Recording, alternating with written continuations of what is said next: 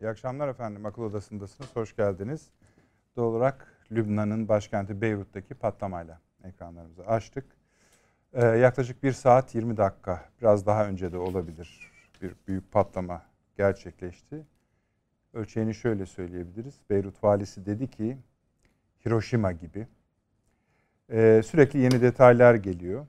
Esasında e, neyin nasıl olduğu, neden olduğu konusunda da çok fazla fikir ortada dolaşıyor, laf ortada dolaşıyor. Ee, Avrupa Batı basını da öyle. Orada muhabirleri bulunanlar da durumu tam anlamış değiller. Herkesin kafasından bir ses çıkıyor. Ama o seslerin içinde bir tanesi çok fazla sayıda yaralı ve muhtemelen kayıp olduğunu söylüyor. Ee, tabii ki esasında akıl odasında hayli zaman önce bugüne kadar birden çok defa Lübnan Lübnan'ın karışabileceği, Lübnan'da tatsız işler olabileceğine ilişkin uyarılar yapmıştık, notlar düşmüştük. Çünkü bu kadar sıkışık bir alanda e, bu kadar sessiz kalması Lübnan ve Beyrut'un garip olurdu. Ama işte böyle bir durumla karşılaştık şimdi.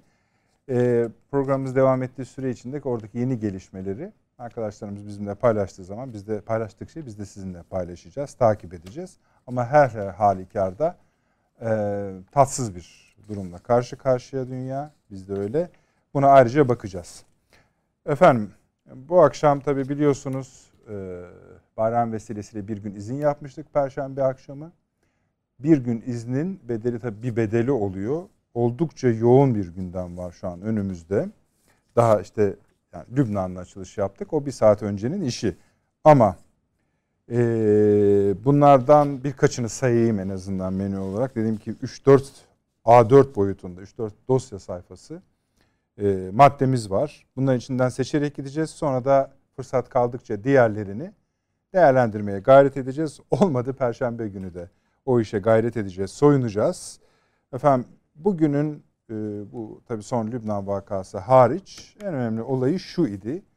Amerika Birleşik Devletleri'nin YPG, PYD hatta orada bir Barzani'nin bir koluyla öyle söyleyelim onu açacağız biraz sonra bir anlaşma imzalamış olması bir şirket üzerinde. Bu şirket de esasında flu bir şirket. Ne olduğu, nereye bağlı olduğu gayet şüpheli. Ama ortaya şöyle bir tablo çıktı. PKK, YPG, PYD'ye para sağlayacak bir petrol hattının üretiminin oluşturulması için Amerika Birleşik Devletleri yani onun şirketi dediklerine bakmayın işte söylüyoruz. Delta Crosscut adında bir şirket bu. Yöneticilerinin geçmişi de biraz karanlık.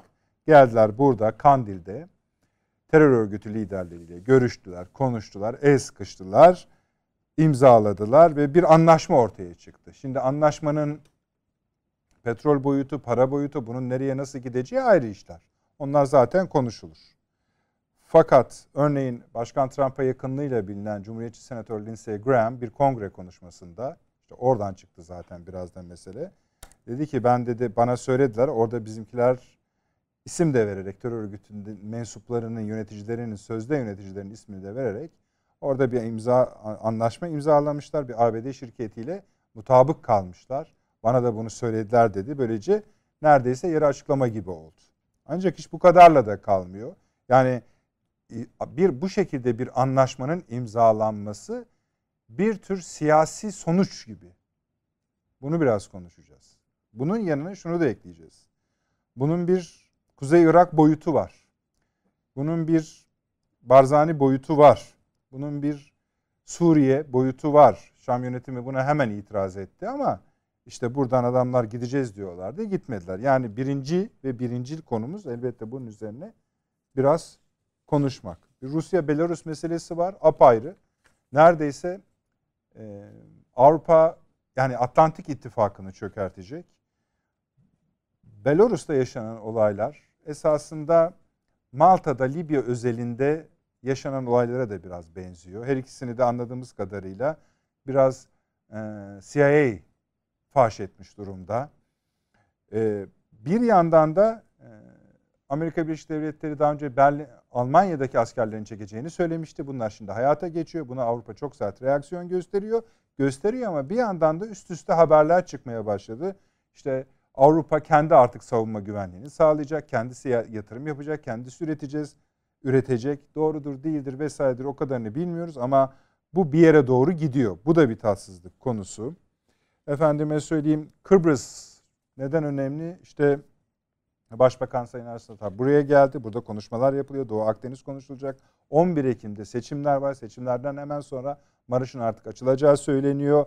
Orada iç politika aksamında da biliyorsunuz tartışmalar var. Ona da bakacağız. Avrupa Birliği'nden üst üste Türkiye hatta Avrupa Birliği değil Avrupa Birliği'ne ek olarak örneğin Yunanistan'ın eski savunma bakanı bile Türkiye ile aramız iyi olmalıdır. Türkiye'yi biz küçümsememeliyiz. Muhakkak birlikte olmalıyız türünden açıklamalar yapmaya başladı.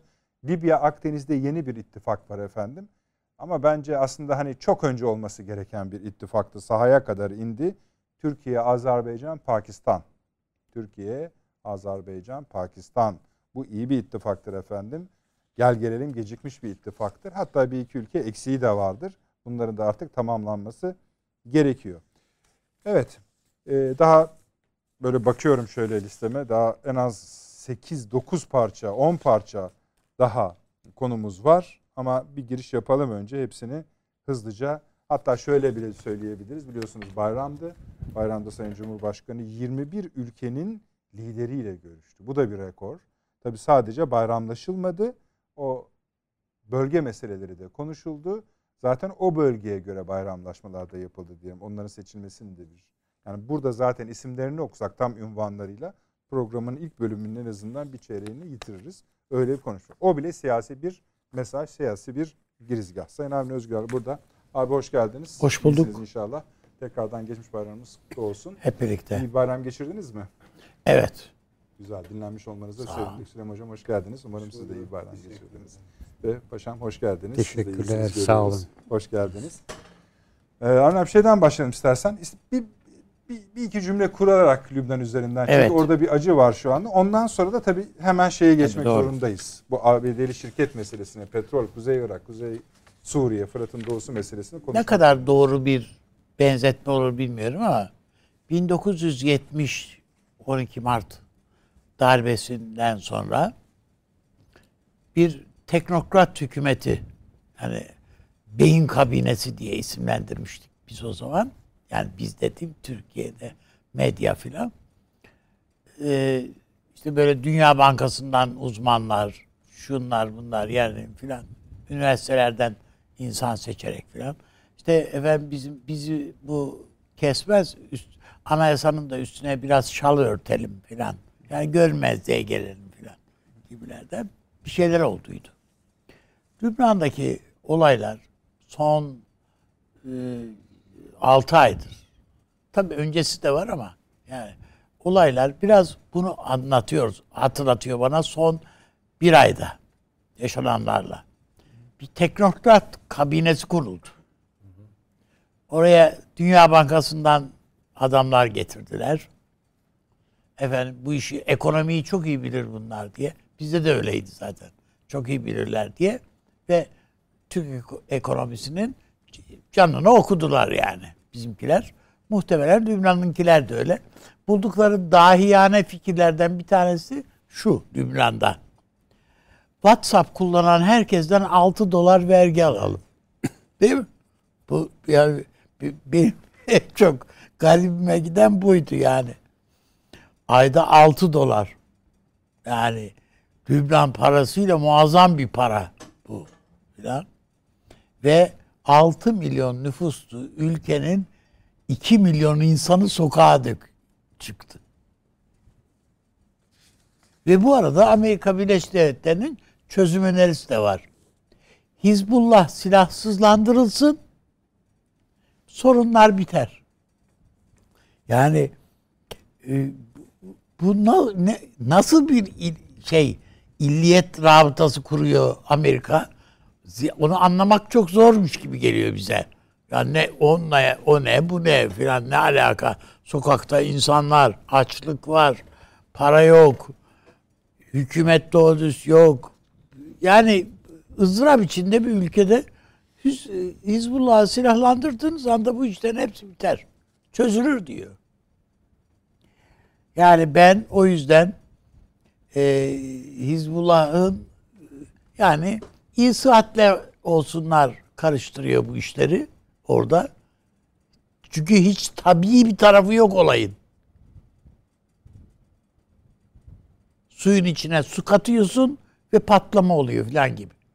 Yani nasıl bir fizik, kimya işlediyse işliyor yani. Bir taraftan Suudi Arabistan işin içerisinde, öbür taraftan İran başka bir taraftan çekiyor. Yani Lübnan'ı biliyorsunuz Suriye böyle bir devlet yok diye zaten haritalarında bile tanımaz. Yani hiçbir şekilde.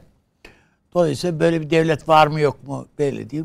Eskiden şey yoktu yani bu Hong Kong. Hong Kong'un yerinde bu vardı zaten. Beyrut, Beyrut vardı. Sonra fazla geldi herhalde ki mahvettiler Beyrut'u. Çok güzel bir yer. Evet, olağanüstü güzel Çok bir güzel. yerdi. Mahvettiler. Dünyanın özellikle de bölgeye yakın coğrafyanın finans merkeziydi bir de. Yani sadece Turizm şey turizm açısından değil.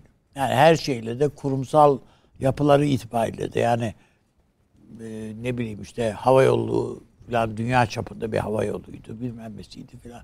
Hepsi mahvoldu. Bitti, tükendi. Onun için şu olur, şundan oldu diyemiyorum açıkçası. Tek bir faktörün e, den kaynaklandığını da düşünmem açı, işin doğrusu. Birçok şey bir araya geldi. Bunu mahvedelim dediler ve ediyorlar da. İşin Lübnan tarafında söyleyebileceğim giriz- girizgah bu. Öbür tarafta ise şu masanın çevresinde oturan hiç kimse için meçhul olmayan bir şey. Amerika bize kazık attı. yani Bir kazık hakikaten diyorsun. bir kazık daha attı. Üstelik de göstere göstere yani hiç bizim için sürpriz olmayan efendim yapacağını yapıyor yani adam filan yani. İşte herkes biliyor. Ee, Kısaca söyleyelim. Bir- Suriye. Suriye petrolünün e, işletmesini bir Amerikan şirketi üzerinden Delta şey Exxon kabul etmemiş çünkü burası riskli bölge demiş. Ki öyledir. Tabii yani onlar daha böyle şey tehlikesiz yerlerden götürelim paraları diye bakıyorlar. Ama bu delta'nın herhalde ihtiyacı vardı. Efendim veyahut da e, çok büyük pay veriyorlar. Şimdi dünyanın her tarafında diyelim ki mesela petrolün fiyatı varil başına 40 dolarsa diyorlar ki kardeşim sen bunu 30'a satacaksın. 30'a sattığının yarısını delta alacak parasını. Kaldı mı 15 dolar? Bu 15 doların zaten bir kısmını e, da biz işte bu işe vaziyet ettik yani. Biz de alırız. Bir 5 dolar, 7,5 dolar civarında da örgüte, PD'ye, PKK'ya yani gidecek bu para. PKK buna razı. Yani ne olacak ki? Çünkü e, 300 300 bin varile çıkarma taahhüdünde bulunmuş. 360 bin e, varile günlük çıkarma taahhüdünde bulunmuşlar. yani 300 bin mi- normal zamanda 300 binmiş de 20 bine düşmüş galiba. Şimdi tekrardan Şimdi tekrardan çıkaracaklar yani işte kalitesine. Ama komik olan bir başka şey var. Planlanan bir başka kazık daha var. Kazık demeyeyim de artık nanik yapar gibi Türkiye'ye bu. Ya bu petrolü nereden götürsek, taşısak? Derken diyor ki biz bunu Irak'a gönderelim. Kerkük yumurtalık boru hattı üstünden Türkiye'den. şaka gibi. Yani. Ya hakikaten şaka gibi yani. Ya denilebilecek bir şey yok. Bu, bu ancak e, bunların aklına gelebilir. E, tabiatıyla bu terör örgütünün finansmanına Türkiye'yi katmak gibi bir proje ancak Amerika'nın aklına gelebilir falan. E, bu tabii zinhar Türkiye'nin kabul edeceği bir şey değil yani o, şey diye söylemiyorum ama bu e, bunu düşünebiliyorlar yani. Masaya getirebiliyorlar adamlar. Ya ne olacak ya ne var bunda? ya? Sahaya gelmiş gibi artık. Ha?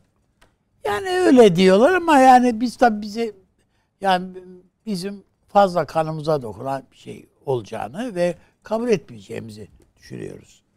Ha canım petrolün üstünde akan bir şey bu sıvı zaten üstünde bu oradan geliyor bu şuradan geliyor diye yazmıyor ya filan diye de bakılabilir. Bakabilirler yani bunlar. Ama bu Türkiye açısından e, bazı şeyleri tekrardan tartışmak. O aşamaya geçmeden bir de Barzani tarafını anlatsana. Barzani tarafı da işin bir tarafı Çünkü da orada bu. birden fazla bir şey geçen var. sefer geçen yani bayram öncesi efendim Sincar'ın bir PKK üstüne Aynen. artık Kobani'yi terk ettiğini örgütün oraya konuşlandığını söylemiştik. Bu artık Barzani tarafından da açıklandı. Neçirvan açıkladı bunu. Şimdi bu artık Ankara'nın yeniden bir plan yapması. Ha, daha doğrusu yeniden bir plan yapmaya tabii paşam daha iyi bilir. Plan yapmaya ihtiyacı yok Türkiye'nin. Buralara ilişkin bütün planlar var. Her türlü hazırlık da var. Ne yapacaksın? Çünkü bu Barzani'yi de rahatsız eden bir şey. Söylemek istediğim e, şöyle biraz daha netleştireyim. Amerika'nın arzu ettiği devletimsi yapı Suriye ve Irak'ı da işine katarak oluşturulursa Barzani'nin de başına çorap örülmüş oluyor. Yani o da diyecekler ki sen bunlara katıl. Hadi bakalım. Zaten gelişme öyle olmadı mı? Yani Barzani'nin bir tarafı bu işin içinde değil mi? Hayır. Barzani filan ancak baskı altında buna evet der. Ya hayatı, şimdi bu ailenin, bu Barzani ailesinin hayatı bir Kürt bağımsızlığını burada tesis etme mücadelesi içinde geçti. Saddam'a karşı bu savaşı verdiler. Zaman zaman Türkiye'ye karşı da direndiler. Amerika'nın işbirliğine güvendiler.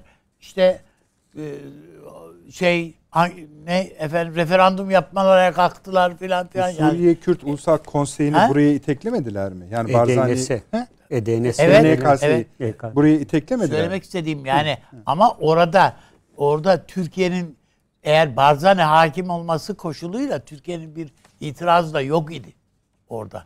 Ama sonunda PYD ele geçirdi o yapıyı. Netice itibariyle burada bölgenin en eski unsuru Barzani aşireti ve ailesi.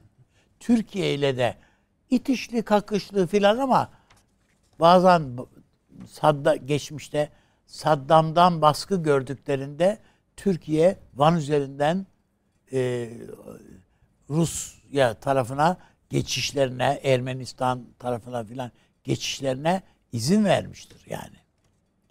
Efendim, e, şimdi kulakları çınlasın Hulusi Turgut gazeteci abimiz e, Barzani ile çok uzun bir söyleşi yaptıydı. Onun kitabı kitap halinde de yayınladı kitabında. Orada yani esas, esas Molla Mustafa Barzani, esas babaları bu ailelerin hepsinin e, vefatları da Amerika'da Walter Reed Hastanesi'nde olmuştur. Efendim önemli bir tarafı bu, bu işlerin. E, biz Türklerle kaderimiz birdir diyebilen bir adam. Türklerle karşı bir biz bir düşmanlık yapmadık. Onlar da bize karşı daima dostluk gösterdi diyen bir aile.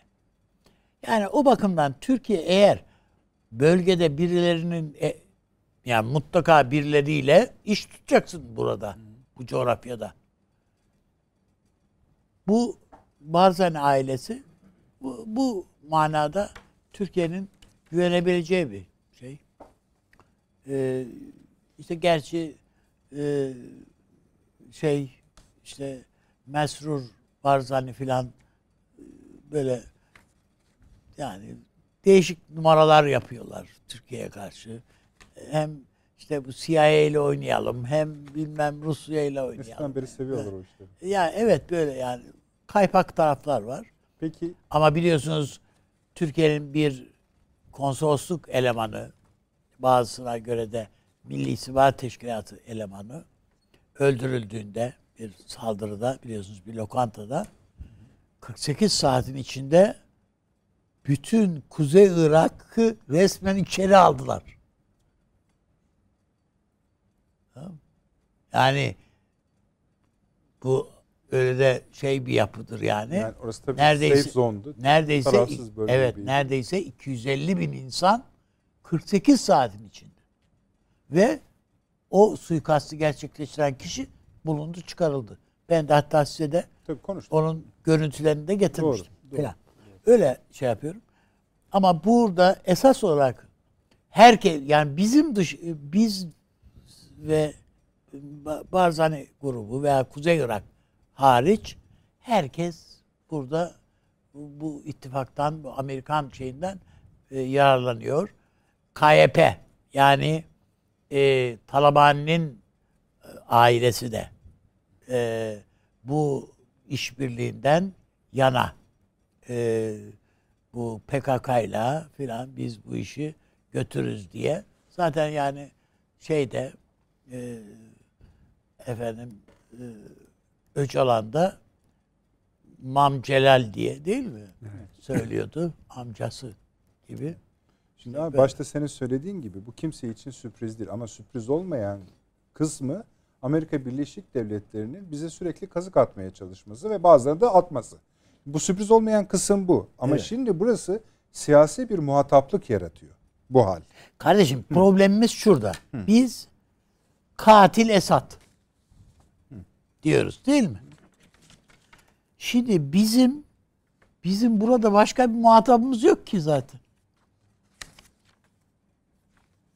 Yani bir soru sorayım. PD'yi mi PD ile mi iş tutacağız? Yani böyle bir ikilem koyalım ortaya. Yoksa iş tutmak değil de yani yoksa Esed mi? Bu iki soru yani. Bu bu kadar basit yani. Bunun üçüncü bir şeyi de yok yani. Hani Rusya'yı da, da şıklardan birisi falan değil yani. Burada karşımızda bir PD var. Bir Esed var. Bu e, e, Esed yandım Allah diye bi- bittik diye bakan birisi. Bunun hiçbir şeyi yapması sürpriz değil. P- PD ile işte bizim bayrağımızı çekin, bizim üniformamızı giyin diyerek anlaşmalar bile yaptılar. Tamam mı? Adamın çünkü can havli bu artık yani e, battık ki denize düşen yılana sarılır hesabı. Öbürü öyle değil. Öbürü bazen Rusya ile oynuyor, bazen Amerika ile oynuyor. Ya Amerikan Dışişleri Bakanı e, işte e, şeyle e, görüştüm diye böyle övünerek bu terör örgütünün orada komutanıyla hani Trump da hani aşka gelip söylediydi ya yani aranızı bulayım e, mareşal mi general mi ne şeyle diye hatırlarsanız. Ya arabuluculuk yapma bile kalktıydı. Bu yani o insanları general şu bu sıfatıyla anmak yani Türk Silahlı Kuvvetlerine falan hakaret ya. Ama bu adamlarda böyle bir saygı falan yok yani. Geriye dönelim. Yani bakıldığında adamla resmen anlaşmayı imzalamışlar. Kongreye getirdiler yani. Paralar şu kadar olacak açıklayamıyorlar ne, yüzdesi ne kadar olacak bu işin diye. Ama dünya fiyatında bu benzinin alıcı bulması için ucuza satacağız diyorlar. Bir tek söyledikleri bu. Ama e, şimdi söylemeyecektim söyleyeyim de yani sağda solda PKK'nın e, itleri bütün o bölgede Amerika bizi tanıdı. Bundan sonra ayağınızı hareket... Daha nasıl tanısın? Doğru. Bir dakika yani şimdi bir devlet nasıl tanınır kardeşim? Anlaşma imzalıyor senin devlet başkanın ya. Trump. Ee, Dışişleri Bakanı. Anlaşma imzalıyor. Bundan daha öte bir tanıma olur mu? Evet ve bu o, dedim ya hani Lindsey Cumhuriyet Senatör bu konuşmayı yaparken de şey orada. E, Dışişleri Bakanı Pompeo da orada.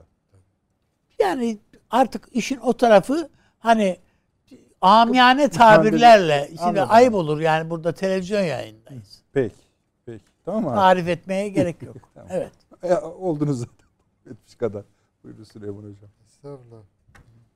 Lübnan'dan başlayacak olursak Lütfen. siz de vurguladınız.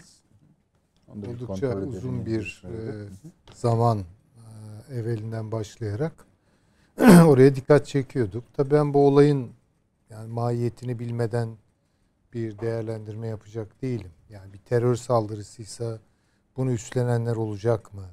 Kim üstlenecek? Üstlendiyse de bunu veri kabul edebilecek miyiz filan bilmiyorum ama yani bildiğimiz kadarıyla Lübnan'da sular ısınıyor. Ekonomik olarak zaten son derece kötü durumdalar. Kötü Yani bu kaza bile yönetiliyorlar. olsa ki öyle mi bilmiyoruz. Ee, yani o bile başlı başına. Durum tabii. değişmeyecek. Evet. Zaten haberin ilk verilişi yani şimdi mesela patlamayı izlediniz. Hı hı. E, ilk verişi mesela şöyle verildi dünyada. Sadece bizde değil yani. Lübnan Başbakanı Hariri'nin evinin yakınlarında. Şimdi o patlamanın yakın Evet. olmadığı bir yer yok E, ki. yok yani. Yani Beyrut'ta her yere yakın o patlama Evet, yani. Öyle bir patlama. Sonra işte bu İsrail vurdu dediler. Evet tabii. tabii. Sonra hayır Hizbullah falan da onu geri çekti. Hı hı. Neyse buyurunuz. Estağfurullah. Yani bak bakmak ve takip etmek gerekiyor. Fakat orada bir bir su ısınıyor. Çünkü e, çok güçlü bir şekilde Hizbullah orada var ve Lübnan'ın da siyasi mukadderatına büyük ölçüde hakim. E, tabii yapıya bakınca yani küçücük bir kıvılcım bile orada neleri tutuşturmaya yeter. E, onu bilmiyoruz ama orası hakikaten e, Doğu Akdeniz'in çok önemli e, kilit noktalarından bir tanesi. E, diğer mesele İçeride de bir huzursuzluk vardı bir süredir. Lübnan'da mı? Tabii Evet, var. evet. Tabii, tabii var. Yani bu çok açık. Demin Üstad da söyledi. Çok kötü yönetiliyor. Yani bir kere o çok açık. İyi bir yönetim yok. Hariri Ee, gitti- gibi bir adam gitti şeye. E tabii, Sığındı. tabii, tabii. Cumhurbaşkanı öldü, suikasta kurban gitti. Yani bunların Tabii, hepsi var tabii. yani. Çok ciddi yani oradaki tablo. Her neyse yani takip etmemiz gerekiyor. Tabii bazı şeyler açıklığa kavuştukça üzerine konuşma yapabiliriz. Ben bu e, son gelişmeyi, bu petrol meselesi bu bir şaka mıdır? Yani bu bir şaka yani.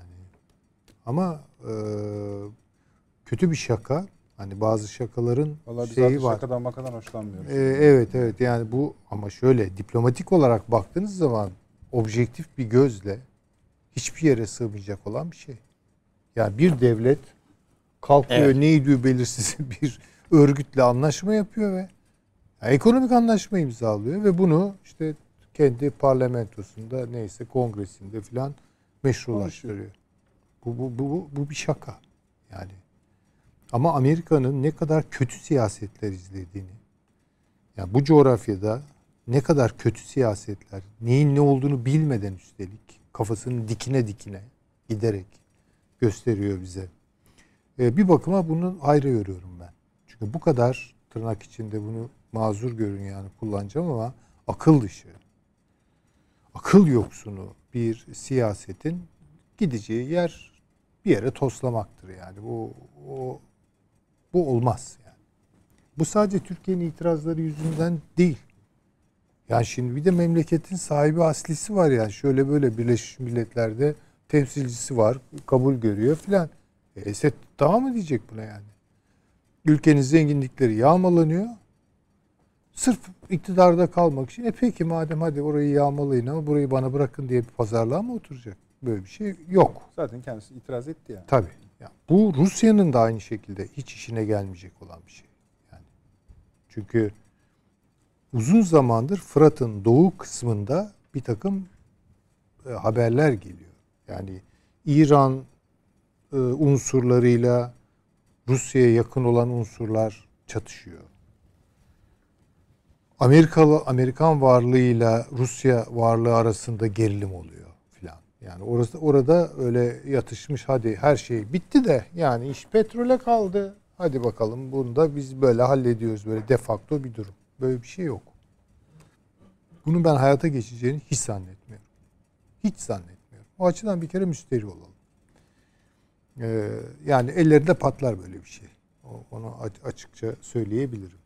Ama Bugün şunu biliyorsunuz ortaya şeyin Suriye'nin en güçlü Arap aşiretlerinden birinin Ha, işte onu- liderlerini öldürdüler Tabii, PKK. Tabii, tabii, tabii. Orada başka bir takım unsurlar var. Arap unsurlar var. Bir kere onları da, onların da hukukunda hiçe saymak.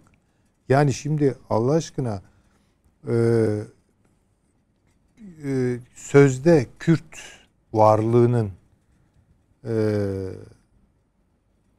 yaşadığı, öteden beri yaşadığı, otokton olduğu bir yer değil ki oralar.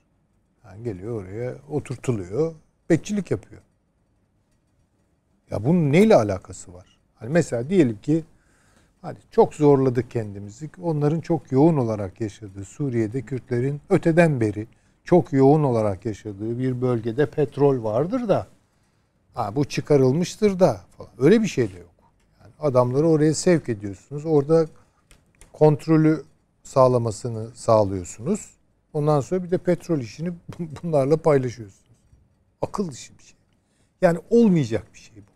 Bir kere o açıdan hiç ben e, endişe etmiyorum. Yani bu ellerde patlayacaktır. E, ama şu an benim gördüğüm kadarıyla yani Türkiye ile Rusya'nın sürekli olarak karşı karşıya gelmesini istiyor Amerika Birleşik Devletleri. Bundan Türkiye de haberdar, Rusya da haberdar.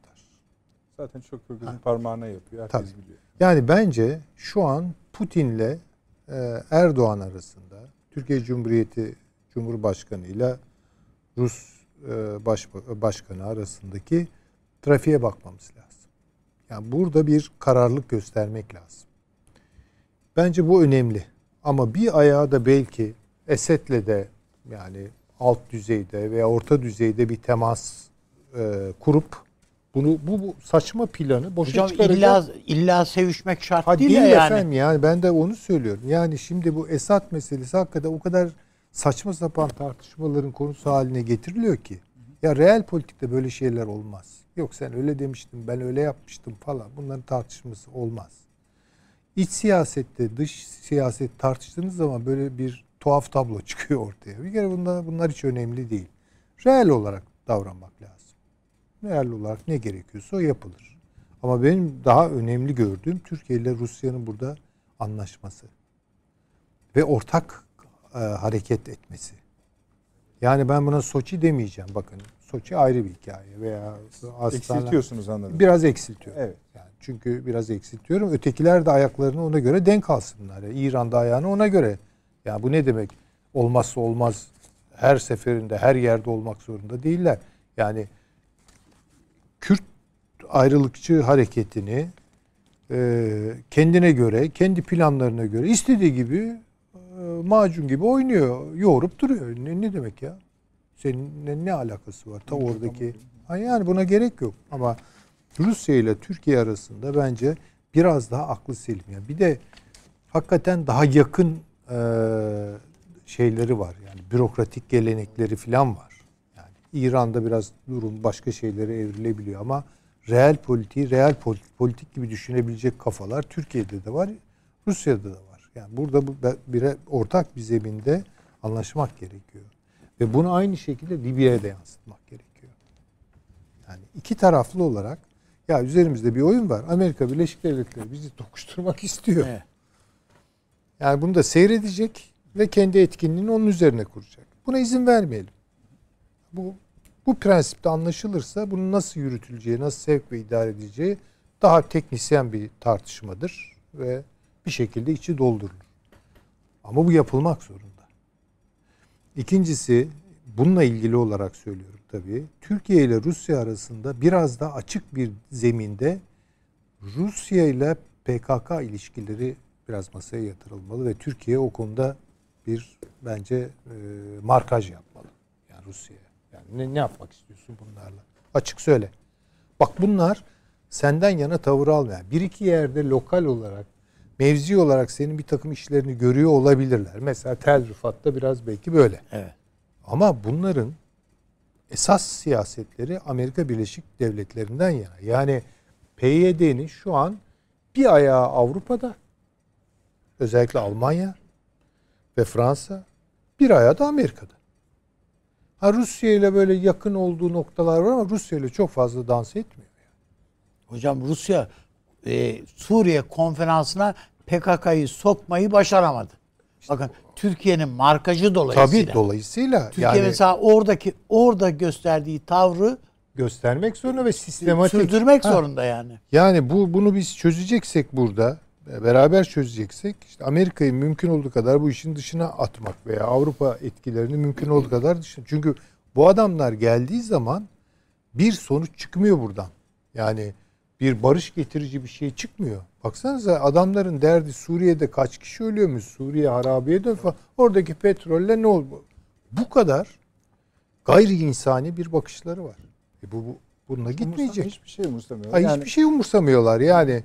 Ve oradaki e, neft onlar için insandan daha kıymetli. Yani, dolayısıyla hani bence bu bu kapının biraz daha zorlanması lazım bu gelişmeye dayalı olarak. Yani Türkiye-Rusya münasebetleri biraz bundan sonra Rusya PKK siyasetleri, ilişkileri üzerinden gelişecek. Ha, Rusya buna yanaşmıyorsa e o zaman tabii iş başa düşüyor. yani Yani yapacak bir şey yok. Siz mesela dediniz ya hani biraz da müsterih olun. Hani bu çalışmaz. Yok böyle bir Bu şey çalışmaz. olmaz. Niye çalışmasın? Ha, Her nasıl şey çalışacak? çalıştı. Ha, nerede Ne adam istediği her şeyi yapıyor. Ya canım ne olacak iki bombaydır ya. Gider bombalarsınız orayı. Yıkarsınız yakar. Ne olur yani? Neyi çalıştıracaksınız Allah aşkına? Olacak iş midir bu yani? Ben, ben aynı kanaatteyim. Bu kadar bu Türkiye- kolay mı? Bu kadar yani basit mi Bu yani? iş sıcak iş çünkü. Ya bu seyredilir mi yani böyle bir saçmalık? Bir diplomasi şunu söyleyecek Amerika. Ya bu yaptığınız diplomasiye aykırıdır, uluslararası hukuka aykırıdır, hiçbir yerde yeri yoktur. Ve derhal bunu lağvedin. Bu sizi de küçültüyor. Siz ne biçim bir Amerikasınız? Ve yüzlerine söylemek lazım bunu canım. Ha adamlar diyor hayır biz bunu öyle mi kardeşim? O zaman ben bunları terörist Rabbi- görüyorum. Ya Rabbi şükür Ha o zaman o zaman tamam. O zaman tamam. Ne olur ya Allah aşkına yani. Ha Esad'ın da işine gelir. Hava sahasında açar. Öyle mi? Hocam ben İndirirsiniz Ben iki tane. yani Esad'la Biter. Hadi bir bakalım şekilde çıkarsınlar da Türkiye hı, bir, bir, bir şekilde bir Böyle kontak kurmak olur. zorunda diye düşünüyorum. Yani bir, bir şekilde ya Mısır 100 200'e yakın değil mi? 150, asker gönderdi ya Sonra Suriye'ye. Sen ama. kimsin, neysin yani de selamünaleyküm diyen gidiyor ya buraya. Mısır Rusya adına mı gitti? Hayır. Amerika'nın isteği üzerine işte Birleşik Arap Emirlikleri, Suudi Arabistan bilmem ne hepsi yürü sen dediler gitti. Tabii. Yani Ve çünkü, çaresizlikten kabulleniyor bunu. o kadar yani. Esed. çünkü bakın hakikaten real politik düşündüğünüz zaman Türkiye'nin oradaki şöyle veya böyle kanlı tabii ki kanlı. Ta, diktatör tabii ki diktatör. Bütün bunlar öyle. Bir kere bu adamların İdlib'de durdurulması lazım.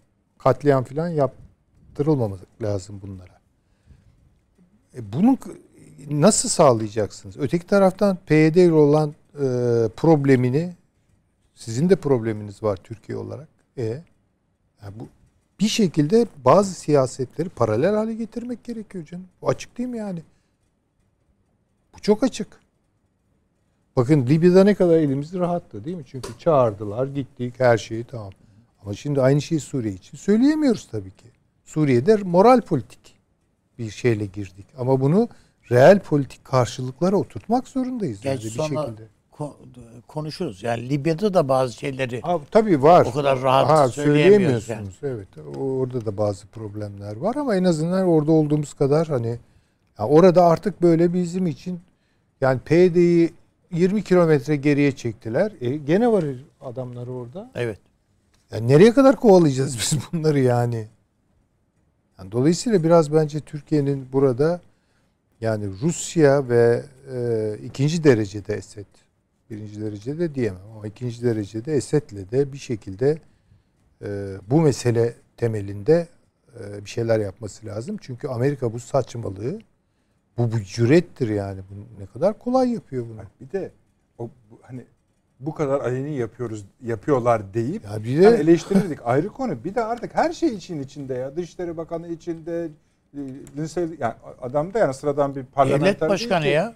Evet. Trump'a sunuluyor çünkü bu anlaşma. ama bu adam ordu Lindsey- içinde, bilmem ne içinde. Lindsay denilen adamın petrol şirketlerinin adam olduğunu biliyoruz Ve yani. adı Tabii. geçen hani söylüyoruz da kimse de şey zannetmesin yani ahım şahım bir şey. Yeni kurulmuş ne logosu logo, ne adı ad bilmem ne. Yani kıytırık balondan bir şey. Bu iş için kurulmuş yani. Parayı götürelim bir şey. Hayır yani bir ülkenin petrolünü ona mı verelim buna mı verelim diye. Yani ülkenin haberi yok, dahli yok, Böyle bir şey yok. izni Bu- yok. Yani bu tam bir küstahlık. Ve hiçbir usule uymuyor yani. Ya uluslararası hukukta karşılık böyle bir şey. Ne demek? Diyorlar, Ya yangın yeri bir utanmadan ülke. Kandil'de Evet. hani bakın siz hani bunu çıkarıyordunuz. Şuradan da aracılar para alıyordu. Şimdi bu yüzden aracılar da almayacak. Size daha çok para kalacak. İyi değil mi falan ha ha ha diye bunun pazarlığını yapıyorlar. E, Yapıyorlar. Tamam işte yani demek Bu da ki devlet. yani kongreleri devlet. e, kasaba e, pazarından farklı değil yani. E, öyle. Öyle işte. bu yani Amerika demek meselesi hani yine bize kazık attı dediniz ya. Bu Amerika meselesinde suç bizim bizim. Yani bunu böyle tekrarladım. Bir, şimdi bir olay yaşanıyor. Biz bu Amerika'yı tekrardan Bak hatırlıyoruz. kardeşim, şöyle. Sonra unutuyoruz unutuyoruz. Amerika konuştuğumuz zaman ya işte o da bizim müttefik. Yok öyle bir şey. Bu adam bu. Tabii dediğin Pardon abi, söyle. ya pro, pro- mesela şimdi şu. Şu Kıbrıs'ta Maraş'ı açacağız diyoruz değil mi? Ya aç kardeşim ya. Bu o kadar atla deve bir şey değil yani. Bir karar. Bir misal diye söylüyorum bunu hani. Tabii tabii. Ya bu, bir- bu izne tabiymiş gibi bir durum var yani ortada. Evet, Gibi. Yani Türkiye atacağı adımlarda daima birinin gö birilerinin gözüne bakma ya zorlanıyor. Halbuki biz ya bu, bu hamleleri ilk yaparken mesela bu Libya meselesinde filan işte bu münasır bölge ilanında filan hiç böyle yani gözümüzü kapatıp yaptık. Hiç de bir şey olmadı yani. evet. Tabii. Ya Adam bir kere şeyde yayından önce Süleyman Hoca ile konuşuyordu. Adam manşetini atmış diyor ki Türkiye Sevr'in intikamını aldı. Geçmiş olsun diyor. tabii Evet. yani de facto Bir başka Şeymiş. büyük bunlar büyük gazeteler. Wall Street Journal diyor ki ya bu diyor şeyde diyor Akdeniz'de Türkiye'nin üzerine çok gitmeyin. O iş geçti diyor. Akdeniz'den atamazsınız Türkiye'yi diyor. O siz neyle atacaksınız zaten? Doğru, tabii o da doğru. yani. De facto durum oluşturma evresindeyiz yani. Bir takım şeyleri de facto yapacak. Fiilen yapacaksınız. Yani ki üzerine ne koyacaksınız sonra konuşulacak. Yani hocamın söylediği bence de doğru. Yani diplomasi ise kardeşim işte Macron'la mı konuşmak gerekiyor? Macron'la konuşursun. Dünyanın her tarafıyla konuşabilir Türkiye. Yani bu anlat. Bu böyleyken böyle biz böyle yapıyoruz ha diye. Yani hayır Sarkozy dinledi mi uluslararası? Ha, yok. Nasıl girdiler bu adamlar Libya'ya birden? Tabii. Tarumar ettiler. Çıktılar işin içinden. Aynen öyle. E tamam e, Türkiye bunun dibinde böyle ağır bir tehlike. Hala biz acaba öyle mi derler böyle mi der? Ya böyle bir şey olur mu ya? Nasıl kabul edilir yani? Kaldı ki hocam ya, Türkiye'ye yabancı da değil. Yani mesela şeyle e, İspanya'yla ortak manevra yapıyoruz Manevra ya. yapıyoruz. Ege'de hem de. Yani bir adam de- görmüyor mu bizim Yunanistan'la böyle e, gırtlak gırtlağa geldiğimizi? Görüyor. Tabii, Ama tabii. Senin gücün var ya. Bu artık yani Tabii tabii yani şunu demek istiyorum. Yani şöyle de bir mekaniği yok bu işin yani. Önce bir diplomasiyi sonuna kadar deneyelim. Olmazsa hayır. Yani o diplomasi yürürken de bir takım şeyler yapılabilir.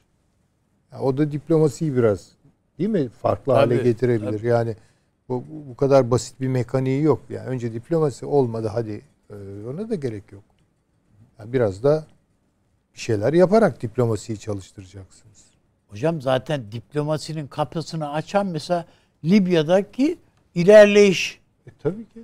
Yani adam aman ak- o konuşalım bilmem şunu mu yapalım ya ateş kesti falan diye bizim kapıya geldi. Yani o- o baskı olmasaydı adam neye umursasın ki? Evet. Yani son cümle Yani e, Şöyle şu an şunu da şuna da bakın isterseniz de çünkü Süleyman Bey'den size devreden son e, fiil öyle söyleyelim. iki bombaydı. Burada İspanya işte Avni abinin söylediği İspanya artı bu şey meselesi işte Azerbaycan ve Pakistan'ın Pakistan. Akdeniz'de Yalnız çok özür dilerim. Şunu söyleyeyim. Yani ben onu biraz da tabii e, yani fevri bir şekilde söylemiş olabilirim. Valla seyirciler, izleyicilerimiz dediler ki 60'lar. E Süleyman Hoca da bunu söyledikten sonra ama bombalayın diye. öyle, tabii tabii yani ne olur yani Allah aşkına yani o ama orada bir sürü Arap aşiret var. Bir Tabii. kere onlar yani en başta yakar yıkar orayı yani ne olacak? Yani istihbarat girer, başka şeyler olur. Hayır, Neyse. sizi söyleme gayeniz de biliyoruz. canım. İzleyicilerimiz de onu gayet iyi anlıyorlar. Ama e, oraya da geliyor işte E, laf yani. olur Hani yani başka ne olur yani. e, diplomasi diplomasi yalnız işte bu adamlar da bu. E, tabii. Özür dilerim. yani ben e, Lübnan konusuyla başlayayım da Tabii, da birlikte getireyim. Yani şimdi e, İsrail e, iki gün önce bir açıklama yaptı. E, özellikle Hizbullah'tan e, artan saldırılar ve dün de zaten Şam güneyine bir hava saldırısı gerçekleştirdi. E, Kuzey komutanlığı tamamen bu hududu koruyan komutanlıktır. Bunu güçlü bir şekilde takviye etmeye başladı. E, bu patlamadan e, önce. E, ve aynı zamanda Netanyahu ile ilişkin protestolar aynen e, devam ediyor. E, burada Amerika Birleşik Devletleri'nin petrol şirketi konusunda yaptığı e, bu PKK ile terör örgütüyle yaptığı anlaşmaya paralel olarak Kuzey Komutanlığı'nın takviye edilmesi son derece anlamlı olduğunu düşünüyorum. E, ve İsrail'in e, Amerika Birleşik Devletleri'nin Fırat'ın doğusundaki bu yapılanma konusunda attığı bu önemli adımla birlikte İsrail'in de Hizbullah ve Şam Güneyi konusunda ve Golan Tepelerinin daha etkili bir şekilde korunması konusunda bir e, harekatı söz konusu olabileceğini değerlendiriyorum. E, özellikle Lübnan içinde bulunduğu bu karmaşık yapı ve ekonomik anlamda zorluk ve halkın içinde bulunduğu durum ve burada Birleşik Arap Emirlikleri e, ve Suudi Arabistan'da inanılmaz e, el altından e, halkı kışkırtması söz konusu. Ve dolayısıyla bu iki ülkenin de İsrail ile birlikte uzun süredir birlikte hareket ettiğini düşündüğümüzde bu patlamanın ardında bu ülkelerin olduğunu söylemek pek yanıltıcı olmayacağını ben düşünüyorum. Dolayısıyla e, Lübnan e, şu anda e, Fransızların e, manda himayesinden sonra ortaya koydukları suni bir devletin çöküşünü izliyoruz. Bundan sonra Lübnan e, asla eski Lübnan gibi e, olmayacaktır. Aslında 90'lardan beri de. Evet. eskisi gibi değil. İşte parçalanacak herhalde değil mi paşam? Evet. Yani bu Dürzi devleti Tabii tabii projesi yani falan e, filan var. BOP projesi yürürlüğe e, sokuluyor zaten. Yani şu anda e, İran kuzeyindeki gelişmeler olsun, e, Fırat'ın doğusunda olsun. Artık şu aşamadan sonra Fırat'ın doğusu için veya M4 Karayolu güneyi diyelim e, herhangi bir farklı bir e, gelişmeden söz etmek asla ve asla mümkün olmayacaktır diye düşünüyorum. Tabii atlıyoruz ama özellikle İran kuzeyinde de Süleymaniye ve Halepçe'yi kapsayan bir öz yönetim yapılanması var. Bu son derece önemli bir e, olay. E, bu öz yönetim yapılanması e, aynı zamanda e, Suriye'nin kuzeyine kadar da etkileyebilecek yapıda önemli bir gelişme. Bütün e, mecliste görüşmeleri her şeyi bitmiş durumda şu anda. E, Süleymaniye'deki öz yönetim modelinin bu durumda Kuzey Irak'ta İran kuzeyinde iki başlı bir yapı çıkacak ortaya. Erbil ve Süleymaniye e, modelleri. E, Erbil'in e, e, özellikle maaşları Süleymaniye'de memur maaşlarını ödememesi, halkın geçim sıkıntısına düşmesi e, böyle bir kararın alınmasında son derece etkin olmuştur ve Süleymaniye e, seçilmiş olan meclisi Halepçe'nin meclisi yok. O da Süleymaniye Meclisi'ne temsilci gönderdi ve her ikisini kapsayacak şekilde bir öz yönetim e, burada oluşturuldu. Bunlar neye model olabilir? Bunlar aynı zamanda PKK-PYD'nin işte sözde Kobane vesaire gibi o bölgelerdekilere benzer bir yapılanma içinde bunu olduğunu söylemek mümkündür. Dolayısıyla bunda da Amerika'nın e, herhangi bir dahli olmadan da bunu gerçekleştirmeleri asla mümkün değildir. Dolayısıyla İran kuzeyinde iki ayrı partiye ait iki e, öz yönetim bölgesi, e, yine Suriye'nin kuzeyinde Fırat'ın doğusunda üç farklı öz yönetim bölgesi. Tabii diğer tarafta Türkiye Afrin'i kestiği için burada sadece iki bölge kalmış oluyor. Dolayısıyla öz yönetimlerden oluşan e, bir hat e, burada oluşturmaya başladığını söyleyebiliriz. Bununla paralel olarak da e, Lübnan'da meydana gelen bugünkü patlama ve diğer bütün gelişmeler e, Lübnan'ın dediğim gibi e, doğrudan doğruya e, bölüneceğini, bunun da Suriye ile birlikte paralel bir şekilde olacağını düşünüyorum. Ne yani? Suriye'de şu anda fiilen bölünmeye başlamıştır. E, Fırat'ın doğusunda e, ya Suriye anayasası içinde e, ayrı bir Yani yapı. bölünmede paralel. Tabii bölünmede paralel gidiyor. Çünkü e, Suriye'nin bölünmesiyle Lübnan'ın arasında bir bütünselliğin e, kurgulanması lazım. Evet. E, aksi takdirde hiçbir anlam ifade etmez. E, bu nedenle e, Fırat'ın doğusu için Amerika Birleşik Devletleri muhtemeldir ki e, Rusya ile de e, burada anlaşmıştır. E, Türkiye açısından Rusya ve Amerika ile birlikte yapılmış olan e, mutabakatların Fırat'ın doğusu içinde hiç bir hükmü kalmamıştır. E, bugüne kadar şu ana kadar Rusya'dan herhangi bir ses çıktığını e, duymadık yani bu konuda. Yani e, sen nasıl bir terör örgütü veya PKK ile e, Suriye'nin e, Süleyman Hocam öyle dedi ya. Hani biz uzun zamandır mesela Rusya ile PKK arasındaki vakalardan bir gelişme varsa olaylardan e, çok şey duymuyoruz. Bu olmadığı anlamına gelmez de duymuyor. Hani Amerika'yı duyuyoruz.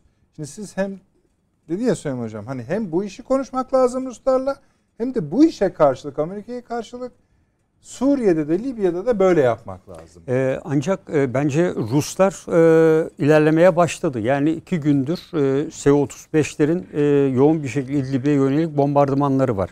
Yani dört sivil öldü ve çok sayıda yerleşim yerine de e, şu anda orası oradaki gözlem evinin gözlem evinin e, bildirdiği raporlar var. İkincisi Suriye Filistinlerden oluşan Kudüs Tugayı ile en güçlü Tugayı olan Kaplan Tugayı'nı yaklaşık bir aydır ciddi bir şekilde çok namlu roketer ve diğer sistemlerle takviye ediyordu. Bunların bir kısmı Birleşik Arap Emirlikleri üzerinden geliyordu ve bunların tamamlanmasıyla birlikte 3 gün evvel e, Heytül Tahrir Şam e, adı altında İdlib bölgesine doğru e, harekata başladı. Şu ana kadar yine e, 18'e yakın her iki taraftan e, kişinin hayatını kaybettiği belirtiliyor. Yani fiilen e, Suriye ordusu o bölgedeki Heytül Şam'la çatışıyor e, ve Rus'la hava kuvvetleri de bunlara destek sağlıyor. Dolayısıyla 6 Mart'ta yapılmış olan e, Rusya ile Türkiye arasındaki Moskova anlaşması da e, ortadan fiilen e, kalkmış oldu. E, dolayısıyla Rusya ile Amerika ile Rusya Fırat'ın hoca paşam bir de Arap köylerini vuruyor. Evet, Esas. evet. Yani Arap köylerini e, aynı şekilde vuruyor. E, burada e, Fırat'ın doğusunda bu petrol şirketiyle yapılan anlaşmanın esasında Fırat'ın batısına e, etkileri daha fazla olacak. Çünkü İran e, yaklaşık yüzden fazla şirketle ve burada çok sayıda toplu konutlar yaparken Suriye'nin bu petrol gelirlerinden ileride kesinti yapmak suretiyle bunu yapmıştı. Ama şu anda petrolün %90'ı YPG ve PKK terör örgütünün elinde. Dolayısıyla e, Fırat'ın batısında Esad'ın eline kalacak petrol hemen hemen hiç kalmıyor. Ancak kendi ihtiyacını. alıyor. Aslında Amerika'nın oraya diktiği nöbetçiler onlar. Tabii. Petrole sahip çıkın diye. Şimdi bir de yani konuşuyoruz ya siyasi boyutu var. Bir muhataplık oluştu. Tabii. Yani şimdi buna Türkiye'nin bir şey söylemesi lazım. Sağda ne yaparsa yapar. Evet e, Yapar ama yapmaz e, şimdi yani. diğer tarafın elini kolunu bağlıyor. Yani burada YPG ile Türkiye ilişkisi geçerken e, Esad'ın da burada ipi çekiliyor. E, çünkü Esad'ın elinde hiçbir gelir kaynağı kalmıyor. Esad e, ülkeyi yeniden yapılandırırken bu petrol gelirlerine bel bağlamıştı. Şu anda %10'u yani %90'ı burada. Yani şu anki resmi rakamlara göre günde YPG yani Suriye Demokratik Güçleri 420 bin dolar para kazanıyor. Ayda 12,5 milyon dolar, yılda yaklaşık 400 milyon dolar para kazanıyorlar ki e, varili 30 dolardan satmak suretiyle. E, ve bu e, oldukça önemli bir para. Yani bu sürekli olarak akıyor bu para. E, şimdi e, Esad ve bu paradan yoksun. E, nasıl imar edecek bu ülkeyi? E, İran olan borçları nasıl ödeyecek? Bazı tavizler vermek zorunda kalacak bu durumda ve e, İran'ı çıkaramayacağına göre o zaman İsrail'in bu bölge üzerine müdahale etmesi söz konusu olabilecek. Dolayısıyla Fırat'ın doğusunda bunlar olurken Fırat'ın batısı esasında yeni bir iç savaşın eşiğine girebilir. Parantez Evet. rica edeyim. Arkadaşlarımdan onu rica ediyordum da e, Sağlık Lübnan Sağlık Bakanlığı'nın açıklaması var. E, 2200 yaralı 25 kişi de hayatını kaybetmiş ama 2200 yaralının orantısı Tabii. yani inşallah böyledir ayrı konu ama biz terörle çok tecrübeli bir ülke ve bölge olduğumuz için 2200 yaralının 25'te bitmez. Yani öyledir bu işler. evet. Allah ülkeye güç versin, insanlara güç versin. Yazık. Hiç umursamıyorlar yani hiç. Yok bu. öyle bir şey. Yani bunlara bunlar bunların herhangi bir şekilde Evet. bu dili kullanmanın bir alemi yok yani. Evet pardon. Yani e, Suriye'de e, Fırat'ın doğusuyla birlikte e, şu anda YPG anayasa görüşmelerinde de eğer yapılacaksa daha güçlü bir şekilde gidecek. E, ve e, elinde e, güçlü bir silahla e, Esad'dan daha çok yaptırımlarda veya taviz vermesini isteyebilecektir. Yani bu da ciddi bir avantaj sağlayacaktır. Bu sadece Türkiye açısından değil dediğim gibi Fırat'ın batısı açısından da ciddi bir takım dönüşümlere yol açabilecektir. Tabii bu konu e, İsrail'le doğrudan doğruya bağlantılıdır. Yani Haseke üzerinden bu petrolün e, ta bundan yaklaşık bir 6 ay evvel de söylüyorduk. E, Golan Tepelerin ele geçirilmesi, Deir Zor'un güneyinin Amerikan askerlerinin kontrolde kalması, Dürzü Devleti'nin oluşması zaman içinde belki orada bir takım petrol boru hatları da var. Bu petrolün e, oradan e, taşınması yerine e, buradan doğrudan doğruya o e, Lübnan güneyinde kurulacak Dürzü Devleti vasıtasıyla Akdeniz'e en kısa yoldan ulaştırılması e, hedeflenebilir. E, dolayısıyla hazır, hazır Maşallah. adam diyor ki hazır kevk boru attı var Tabii. Oraya gönder. Yani- Ya, Ee, Dolayısıyla e, Suriye e, bence daha da karışıyor. Ancak bütün bu gelişmeler içerisinde e, Rusya'nın Amerika Birleşik Devletleri'nin özellikle Haseke konusunda e, YPG'ye bu bölgenin petrol kaynaklarını aktarmada e, muhtemeldir ki anlaşmaya e, varmışlardır. Daha evvel de biliyorsunuz Haseke konusunda Rusya ile Amerikan devriyeleri sık sık karşı karşıya gelmişti. E, ancak şu anda Rusya'dan hiçbir ses yok e, buna ilişkin olarak. E, dolayısıyla e, onun karşılığında Rusya'nın Laskiye ve Tarsus'ta e, kalmasını da e, garantilemiş oluyor. Şimdi E, alıyor, evet. Yani, e, e, giderek e, Lü- ben e, Suriye Savaşı'nın e, yeniden e, e, alevlenebileceğini özellikle e, bölünme İşte aşamasına girdiği için diye düşünüyorum. Yani e, çünkü e, İsrail e, sürekli olarak bombalıyor Şam güneyini E, ve İdlib bölgesini kesinlikle Suriye ordusu elindeki en önemli iki Tugay'ı yeniden yapılandırarak bu bölgeyi bir an önce e, sona erdirmek istiyor ki yüzünü Fırat'ın doğusuna veya güneye dönebilsin. İdlib meselesini çözmeden e, arka bahçesi son derece riskli e, Suriye'nin. Peki siz de Süleyman Hocam gibi bunun bu Amerika Birleşik Devletleri ile terör örgütleri arasında yapılan anlaşmanın hayata geçmeyeceğini mi düşünüyorsunuz? Yok. Geçmeye çalıştırırlarsa da Türkiye'nin Ee, askeri olarak müdahale edeceğini mi düşünüyorsunuz? E, Bence e, hayata geçirecekler. Çünkü Amerika Birleşik Devletleri e, bugüne kadar e, uluslararası terörün 1999 yılında Birleşmiş Milletler'de uluslararası terörün finansmanının önlenmesi anlaşmasını bizzat kendisi de imzalayan özellikle Afganistan ve diğer bölgeler dahil olmak üzere. E, Türkiye'de de malum bu konuda çıkmış olan yasalar var. Yani terörün finansmanının önlenmesi. Olay terörün finansmanı olarak e, görülüyor ama e, bunun dışında Amerika Birleşik Devletleri kendine özgü yardım yasasıyla e, Dışişleri Bakanlığı'nın belirlediği e, ülkelerdeki vekil güçlere malumunuz devlet bütçesinden para yardım ediyor. Yani bugün Amerika Birleşik Devletleri'nin yılda e, 378 milyon dolar kazanıyor petrolden SDG. E, geçen yıl ona 220 milyon dolar vermişti. E, dolayısıyla yani buna terörün finansmanı diyorsak Amerika zaten sürekli destek sağlayarak terörü finanse ediyor. Şimdi Yani- cebinden para çıkmamış olacak. Evet. Bedavaya getirmeye çalışıyor. Evet evet Suriye'yi. aynen o. Yani bütçeden e, 300 milyon dolar e, tasarruf etmiş olacak. Yani verdiği silahlar vesaire filan onun dışında. E, dolayısıyla yani biz şimdi terörün finansman dediğimiz zaman sadece petrol gelirleri e, oraya verildiği için diyoruz ama Amerika zaten e, bunu finanse ediyor. Yani imzaladığı sözleşmeye tamamen aykırı hareket ediyor. Dolayısıyla e, bir e, PKK gibi e, Birleşmiş Milletler tarafından tanınmayan Yani bir devletin ben size uluslararası söyleyeyim. tahkim- Sonra da uluslararası ilişkileri bölümüne e, diplomasi aracı olarak pişkinlik diye ders koyacaklar yani. Adam bunun artık ben dersini geçen yazmış. şey dedim ya bakın şurada hipersonik füzeler çıktığı Tabii. anda uluslararası hava sahası, kara sahası hiçbir şey kalmamış. işte şeyi konuşuyorduk. Arkadaşlar bir numarayı versenize bir şimdi konu hani oraya zamanımız kalmayabilir hazır paşa açmışken verip geçelim hemen bir numarayı. Şimdi bu Rusların şeyini konuşuyorduk ya abi hani füzelerini Evet. artık hani kimse durduramaz edemez. Şimdi işte haberi de orada e, oranın komutanı ABD Kara Kuvvetleri Komutanı James McConville bu Hint Pasifik'e hipersonik füze sistemleri koyacaklar. Orta menzilli diyor. Yani e, Vurur mu vurur böyle. 2500 Ortası kısası 3000 yok kilometre ama Ruslarınkiler 6000 kilometre. Ama Yani, bu da durdurulamaz. E, durduramaz yani Bunu- çünkü yani bu füzeleri de e. Rusya Ama aynı şeyde aynı yani tabii bunlarla bir şey örtüşür mü onu bilemem ama bizde de bu denemeler başladı. Evet, yani biz daha motor orta, üretimi. yani e, motor tabii üretimi son derece önemli yani patlayıcı başlık Esas diğer şeyi konular o. e, Tabii. Bir de belli bir aşamaya bu geldi. anlaşmadan çekildikten sonra çıkıyor bu işler ortaya. Tabii. Tabii INF anlaşması INF anlaşması. çıktıktan sonra orta menzilli işte hipersonik yapıyor bu tabii. işi buraya varır diyoruz. Adamlar zaten füzelerini vesaire yapmışlar. Buyurun paşam. Ee, bu tabii e, özellikle Amerika Birleşik Devletleri'nin e, bu bölgede PKK'ya, PYD'ye karşı olan e, bu tutumuyla birlikte Yunanistan'daki Dedeaç üst bölgesinin de tesis edilmesini de birlikte değerlendirmek gerekiyor. E, sonuçta e, Amerika Birleşik Devletleri bir yandan Rusya'ya karşı e, ve e, Ege Denizi'ndeki hakimiyetini arttırmaya çalışıyor. Çünkü bugüne kadar Amerika Birleşik Devletleri'nin uçak gemileri e, Ege Denizi nispeten daha dar bir deniz olduğu için burada yeterli manevra alanı olmadığı için buralara fazla liman ziyaret dışında giremiyorlardı.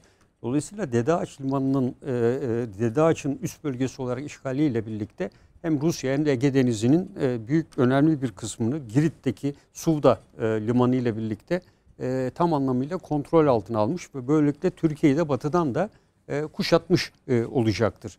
E, yaptırımlar veya O benzeri şeyde, şeyler açısından. Türkiye Yunanistan görüşmeleri başlayacak. Evet. E, ona Amerika Birleşik Yani Devletleri ona, siz daha- o paşam onu nasıl görüyorsunuz bu Türk? Yani biz Yunanistan'la masaya 10 otur- numarayı verin arkadaşlar. oturunca ne yapacağız yani? Yani e, yıllardır daha önce de Biraz mesela- yani askeri görüşmeler vesaire görüşmeler hepsi yapıldı. E, ancak e, bunlarla ilgili hiçbir mutabakat sağlanamıyor. Yani burada Şimdi mesela e, e, aynen mesela bu Türkiye Gazetesi'nin haberi veriş biçimi biraz iddialı vermiş aslında Lozan Mozan falan o o Yani- ileri bir cümle. Hani ben Hayır o Yunanistan'ın istediği bir şey bu ama. Şimdi Evet. biz Loz, Lozan'ı yeniden bir gözden geçirelim diyor yani. Hı hı hı. Adam. Şimdi e, o e, oraya kadar Yani Yunanistan'la masaya oturmak neyi verelim diye tabii. peşinen düşünmeyi gerektiriyor. Çünkü Yunanistan'ın masada bir şey verdiği görülmüş değil. görülmüş bir şey değil. Ya sen vereceksin bir şeyler. Aldık arkadaşlar ama yani oraya mı geçelim Libya'ya mı geçelim? Yani çünkü bu e, biz Akdeniz'de sıkıştıra sıkıştıra sıkıştıra ama sıkıştı askeri olarak sıkıştıra sıkıştıra Şimdi ba- başka bir masa bir yaptık. boyutu bilmiyorum. Tabii paşam daha iyi onu değerlendirebilir. Hani hazır söz ondayken. Bir Türkiye aleyhtarı bir cephe oluşturuldu. Evet. Bir de bu var yani.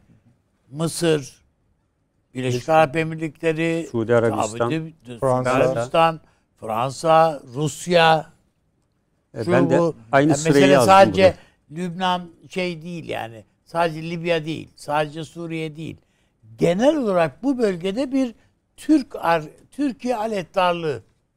Değil mi? Yani Evet. yanlış. Ben de aynı şeyi buraya yazdım. Sizin söylediğiniz gibi yani Libya'da karşımızda olanların hepsi Suriye'de de aynı şekilde karşımızda. Yani Mısır, Birleşik Arap Emirlikleri, Suudi Arabistan, Rusya, Fransa. Evet. Libya'da da karşımızdalar. Mısır her ne kadar 150 kişiyi Haseke ve iki farklı yere götürdüğüne dair Mısır Dışişleri Bakanlığı yalanlasa da e, sonuçta bu gerçek ve veya algı. Diyor ki sen e, Libya'da burnumun dibindeysen ben de senin burnunun dibine gelirim şeklinde bir yaklaşım oluyor. Sonuçta bu algı bu doğrulanabilir elbet yapılabilir. Ancak Mısır sadece bununla yetinmedi. Yani 2017-18'li yıllarda da buraya çok sayıda Mısırlı pilotu gönderdi. Helikopter, taarruz helikopter pilotu ve diğer e, çünkü Suriye ordusunun ciddi helikopter e, pilot kaybı vardı. Bunları destekledi. E, bunun ötesinde e, Türkiye'nin e, Pençe Harekatı, Barış Pınar Harekatı'nda en yüksek sesini çıkaran ülke Mısır'dır. Ve e, bu e, meşhur sözlü olan neydi bu general ismi verilen adamı e, kabul edip e, Sisi ile birlikte ve diğerleriyle görüşen bir ülkedir Mısır. E, ve e, biliyorsunuz Suriye ile de e, birleşip bir uzun süreli olmasa da devlet kuran bir ülkedir bunlar. E, birlikte geçmişte de bir birliktelikleri vardır. Ve Arap Birliği'nden çıktığı için Arap Birliği'ne şu anda sokabilmek için Mısır yoğun bir çaba harcıyor. O yüzden Birleşik Arap Emirlikleri'nin size çıkıyor. Dün de Bahreyn katıldı onlara. Bu Arapların işidir. Libya'da Türkiye'nin ne işi var Yani demeye Suudi. Arabistan'ın Dışişleri Bakanı Evet. bütün Kuzey Afrika'yı dolandı Evet. adam. Değil Türkiye'yi- mi? Fas'tı, Evet, evet. Tunus'tu, Cezayir'de hepsine gitti. E, hepsine aynı şekilde gitti E, ve e, Türkiye karşıtı olan bu cephe e, burada giderek anla, e, atıyor. Tabii Fransa'nın da hani geçen hafta dedik ya Mari veya e, BAFTA e, üst teşkil etmesi de her ne kadar Batı Akdeniz ağırlıklı hareket etse de e, buradaki faaliyetlerini tekrar koordine etmek ve yönetmek maksatlı olabilir. Yani e, Fransa e, her zaman bu bölgelerde dolaşmış. Haçlı seferlerle de dahil olmak üzere. Ee, yine aynı mantık içinde olabilir. Ee, Lübnan e, paylaşımından e, Amerika veya Rusya'dan kendisine pay kalır mı zannetmiyorum. Yani petrolü zaten Amerika almış durumda. Buradan e, ne alacaktır Fransa? e, elinde kalan bir şey yok. şöyle- hı. Başka bir şey yani şu ta, ta- bu bir siyasi birliktelik haline geldi. Evet, Nasıl evet. mesela Mussolini e, İtalya'da tırmanırken e, Türkiye'de o zaman Atatürk Bağdat şey bu Balkan Paktı'nı e, Mussolini'ye karşı oluşturdu. Bir cephe dayanışma birliği diye oluşturduydu. Şimdi Türkiye'nin ben daha aktif bazı şeyler, işbirlikleri.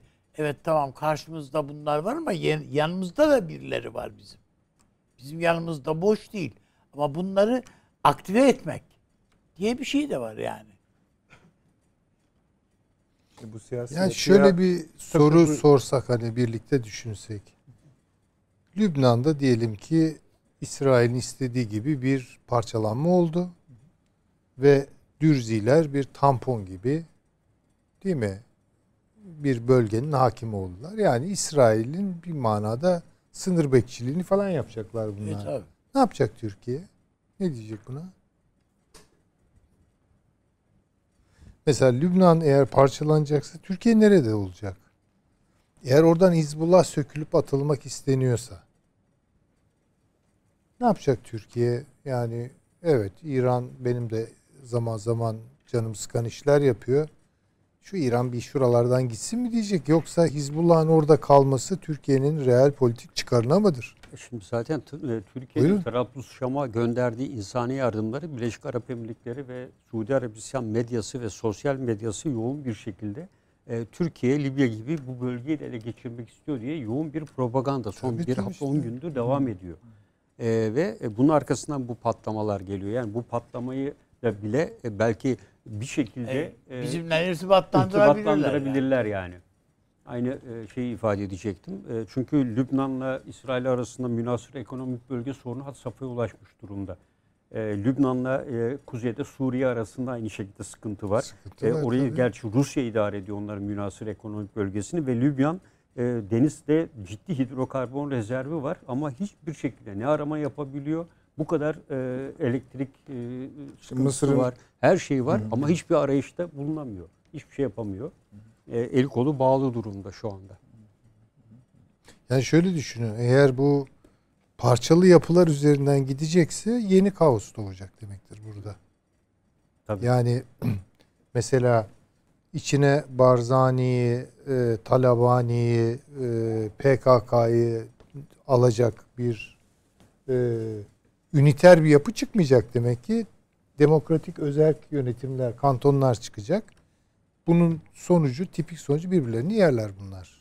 Ama parçalı yani parçalanarak gitmek, parçalan hep parçalı kalacak anlamına gelmeyebilir. Ama bunları ne bir araya ge- gelemiyorlar işte. İşte gelemiyorlar. Tamam. Irak'ta da mesela aynı durum söz konusu esasında. İşte onu diyorum Tabii, yani tabii. mesela şeyden Süleymaniye'den başlayacak. Süleymaniye, Erbil, işte diyelim ki Kobani, Kobani. e, işte. işte Şimdi neyse. Şimdi- burada e, şöyle müsaade ederseniz hani bayağı belli ki perşembeye iş kalacak ama iş şurada bitmiyor Süleyman Hocam. Hani şimdi mesela Irak'ın ve İran'ın durumunu Körfez'le kö- illa kötü zannetmeyin. Bu Avni Bey'in bahsettiği siyasi birliğe dönüştü mü ben tam emin değilim. Çünkü hani sadakat bölümünde tam güvenemiyorum onları birbirlerine ne kadar sadık olurlar ayrı konu. Ama mesela tam da bu noktada e, Sayın Savunma Bakanı'nın çıkıp e, bir körfez ülkesi hakkında zamanı ve mekanı geldiğinde yani bizim lafımızdır o zaten. Hani her şeyin biz bunun hesabını sorarız demiş Evet, olması. ateş olsa cürmü kadar, Kadar yer, yer yakar dedi ya. Ha, ama hayır bir de ran, burada bir randevulaşma var abi. Biz bunu unutmayız dedi. Bunları tek tek tek biz biriktiriyoruz.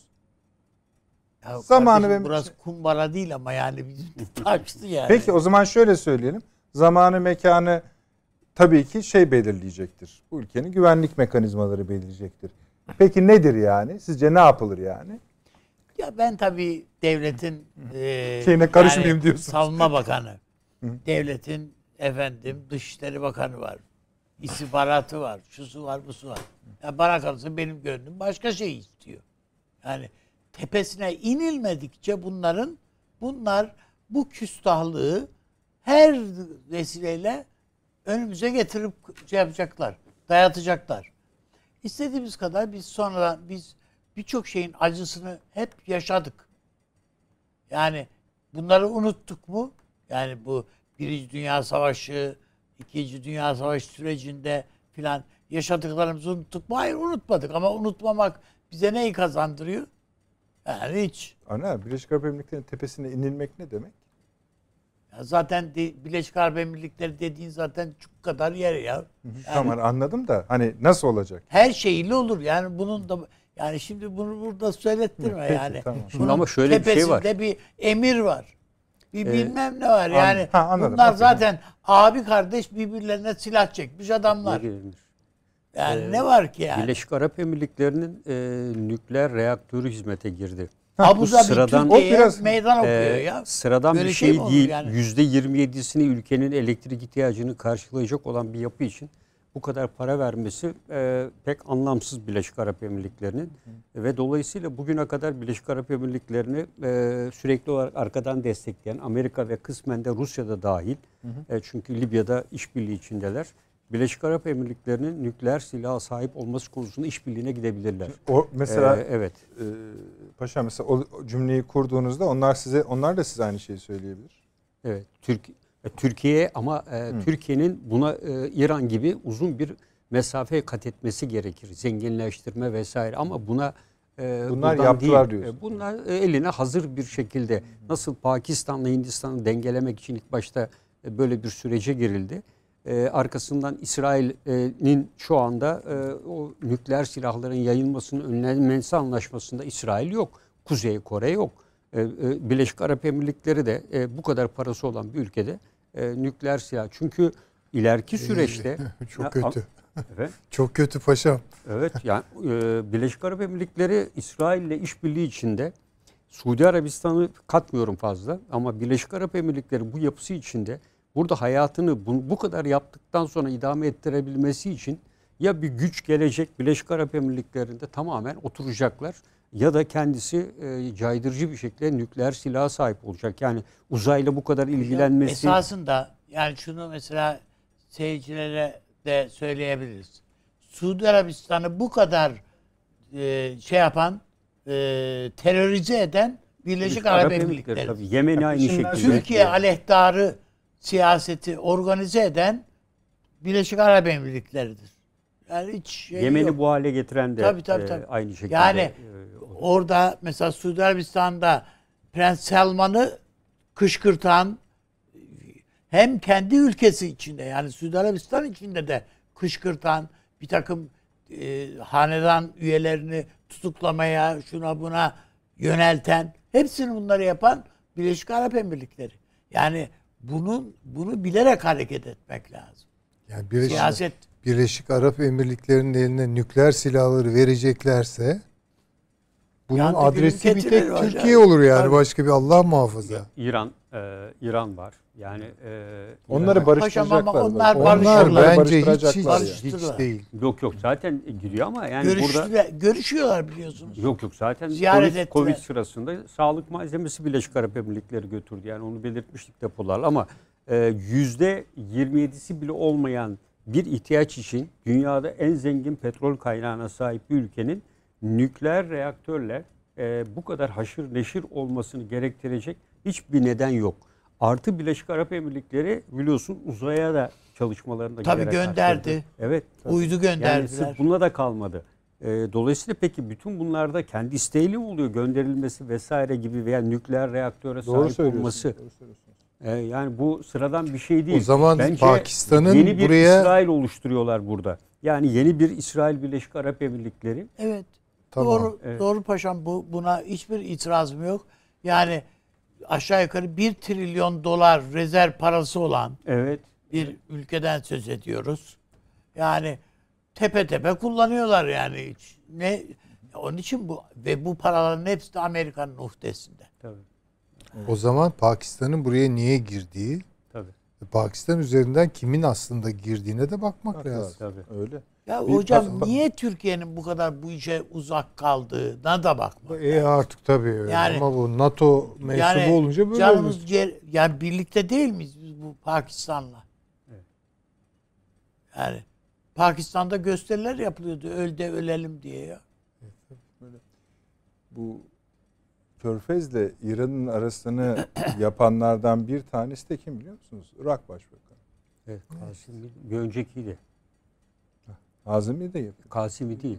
Kazimi de yapıyor. Yok yapıyordu. Ondan evvelki Abdülmelik miydi? O başlattı. O da yapıyor ve bunu da itekleyen Amerika. Git konuş bilmem ne şu bu falan filan diye. Hatta biliyorsun Böyle böyle öğren. Yani işte esasında o yapıyor, bu yapıyor diye bir şey yok. Yani Amerika bir şey yapın diyor, şunu yapın diyor, yapıyorlar ya.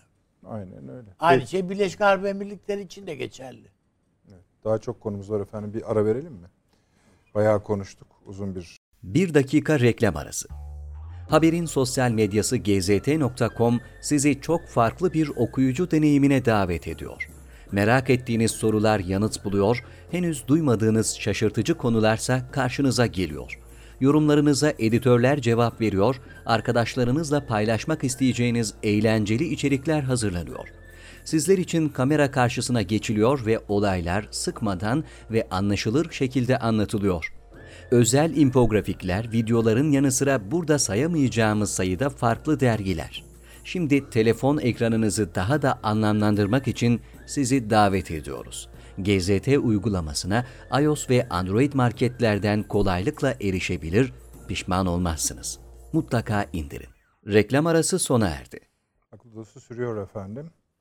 Sayın Hulusi Akar'ın açıklamaları üzerine siz, yoksa Libya'ya geçeceğim. Yok geçmedi evvel ben esasında e, güzel bir yazıdan e, Buyurun. Malhama Tactical diye e, Suriye'nin kuzeyinde biz bugüne kadar özel askeri şirketlere Wagner işte Amerikalıların meşhur e, diğer şirketler üzerinden gördük ama e. Suriye'nin kuzeyinde cihatçı örgütlere para karşılığı eğitim veren Malhama Tactical Group diye bir şirket Amerikan mı? kurulmuş. Yok yok tamamen bu e, cihatçılardan oluşan Orta Doğu'nun ilk cihatçı şirketi. Blackwater şirketinin minimize edilmiş bir şekli ve 2017 yılından e, 2016 yılından e, Kafkas kökenli Çeçenler bunu kurmuşlar. Avni Bey biz niye yapmıyoruz diyecek şimdi. Evet, evet. Yani e, üç e, nesil, e, üç e, ikisi hava saldırısında ölmüş. E, Çeçenistan'da şu anda Ali Şişani denilen birisi e, bu e, e, örgütün liderliğini yapıyor. Verdiği eğitimler de dronlarla saldırı eğitimi, hava savunma, meskun mahalde, muharebe. E, ancak herkesi kabul etmiyor. Belli e, yetenekli oluyor ve ciddi bu işten para kazanıyor. Parayı kim veriyor hocam? E, parayı e, örgütler ve Amerika. yani cihatçıları kim eğitiyorsa ve terör örgütlerine e, o veriyor. E, Şöyle bir şey söyleyeceksiniz Vallahi belli ki. günah yani. yani Türkiye'nin de eli eli o kadar Özellikle şey değil yani. e, HTŞ'yi çok ciddi bir şekilde eğitti. Ama hocam biz bu HTŞ'yi çok boş bıraktık. Evet. Yani esasında doğru. Ya bunların hepsi bizim bizim gözümüzün içine bakan örgütler öyle değil miydi? Evet. Yani Türkiye bunları e, sırf ortalıkta hani barışı bozmasınlar diye neredeyse silahsızlandırmaya kadar gitti. Bunları lokalize etti bir yerlerde. Bloke etti. Uygurları filan Evet. hepsini. Yani e, adamların hani yılanın zehirini alırsın yani. Bu da bunlar Türkiye bu işi yaptı. Ondan sonra geldi bunlara teslim etti demek. Evet. Madem konu Yazık açıldı. günah. Evet. Yani bu adamları pekala işte Birleşik Arap Emirlikleri var, Suriye Arabistan var, şu var, bu var. Sal bunların üstüne bak ne oluyor yani. Bugün bu akşam Yani maşallah benim- yani. yani Süleyman Hocam siz Allah- başlattınız ben bu işi. Allah, evet. Allah'tan akşam paşam var realizm- burada da. realizm. Gerçekçi bakıyor. Yani yok bu akşam sizin suçunuz yok. Süleyman Hoca suçlu. Yani iki bomba diye başlarsanız böyle olur. En sonunda nükleer silah kadar geliyor. Ee, oraya da geldik de yani. destekliyor yani o, o neyse. Fakat hani hazır açılmışken şurayı konuşalım.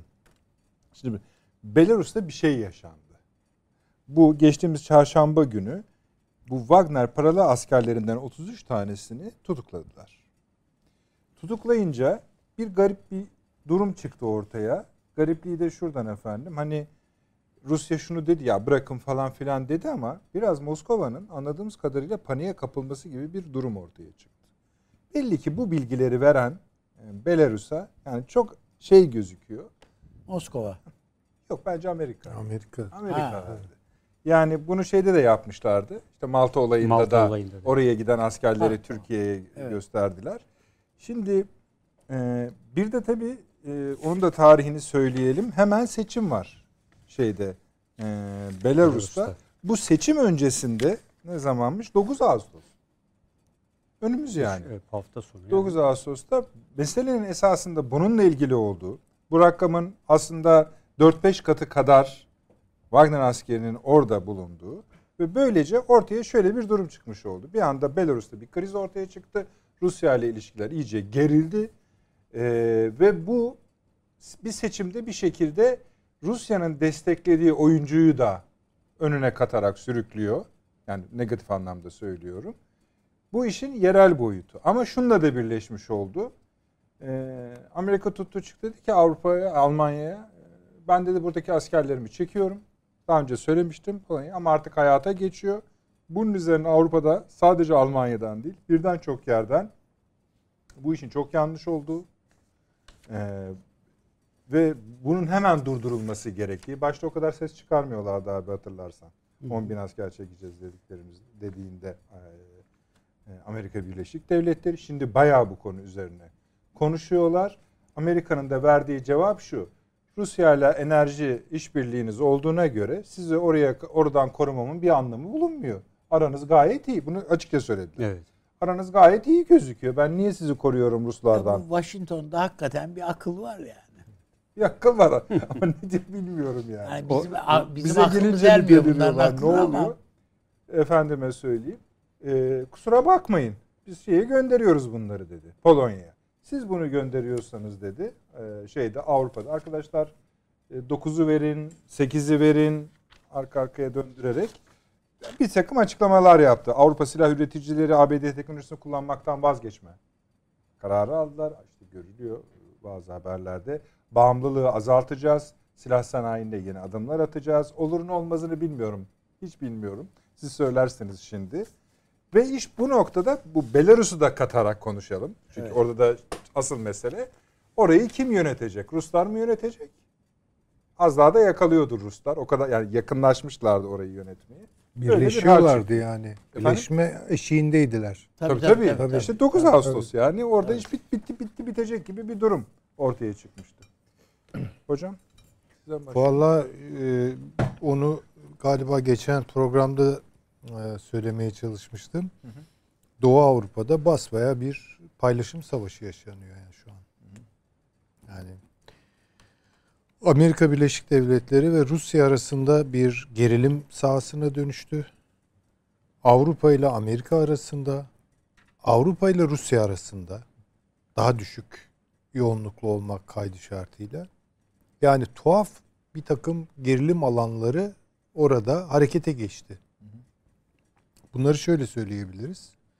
Amerika Birleşik Devletleri bir kere bu kıta Avrupası meselesini tam mutlak kontrol altına alma gibi bir noktaya getirdi. Yani Almanya'yı ve Fransa'yı tam manasıyla kontrol altına almak. İngiltere özellikle çıktıktan sonra Avrupa Birliği'nde bu konuda çok daha rahat, çok daha belki de kimilerine göre fütursuzca açıklamalar gelebiliyor, e, presler yapılabiliyor. Şimdi e, bunu yaparken Doğu Avrupa'yı ayırdı. Yani Doğu Avrupa benim dedi. Şimdi benim dediği an Rusya'da buna karşı bir dakika. Yani bunlarla da benim bir geçmişim var. Dolayısıyla orada bir paylaşım olacak yani. Mesela Polonya'nın net e, NATO çizgisinde bir dış politikaya talip olduğunu yani Orası bir karargaha dönüş. karargaha Karar dönüşüyor dönüş. aslında. Evet. yani tamamıyla yani. En ileri kontrol. Ama belirsiz yerler var. Yani şimdi ne bileyim Macaristan ne olacak? Yani Romanya ne olacak? Ya şimdi oralarda da Amerika'nın atakları var. Buna karşı Rusya'nın da bence belli e, girişimleri var. Özellikle Baltık'ta bu Belarus meselesi biraz buna oturuyor. Orada Rusya dilerim, kesiyorum. Bir de bize sıçradı. Hani Avni abi şey dedi ya ya bu Lübnan'ı şey o patlamayı da bize hani irtibatlandırırlar bunlar. Kaygılanırım dedi.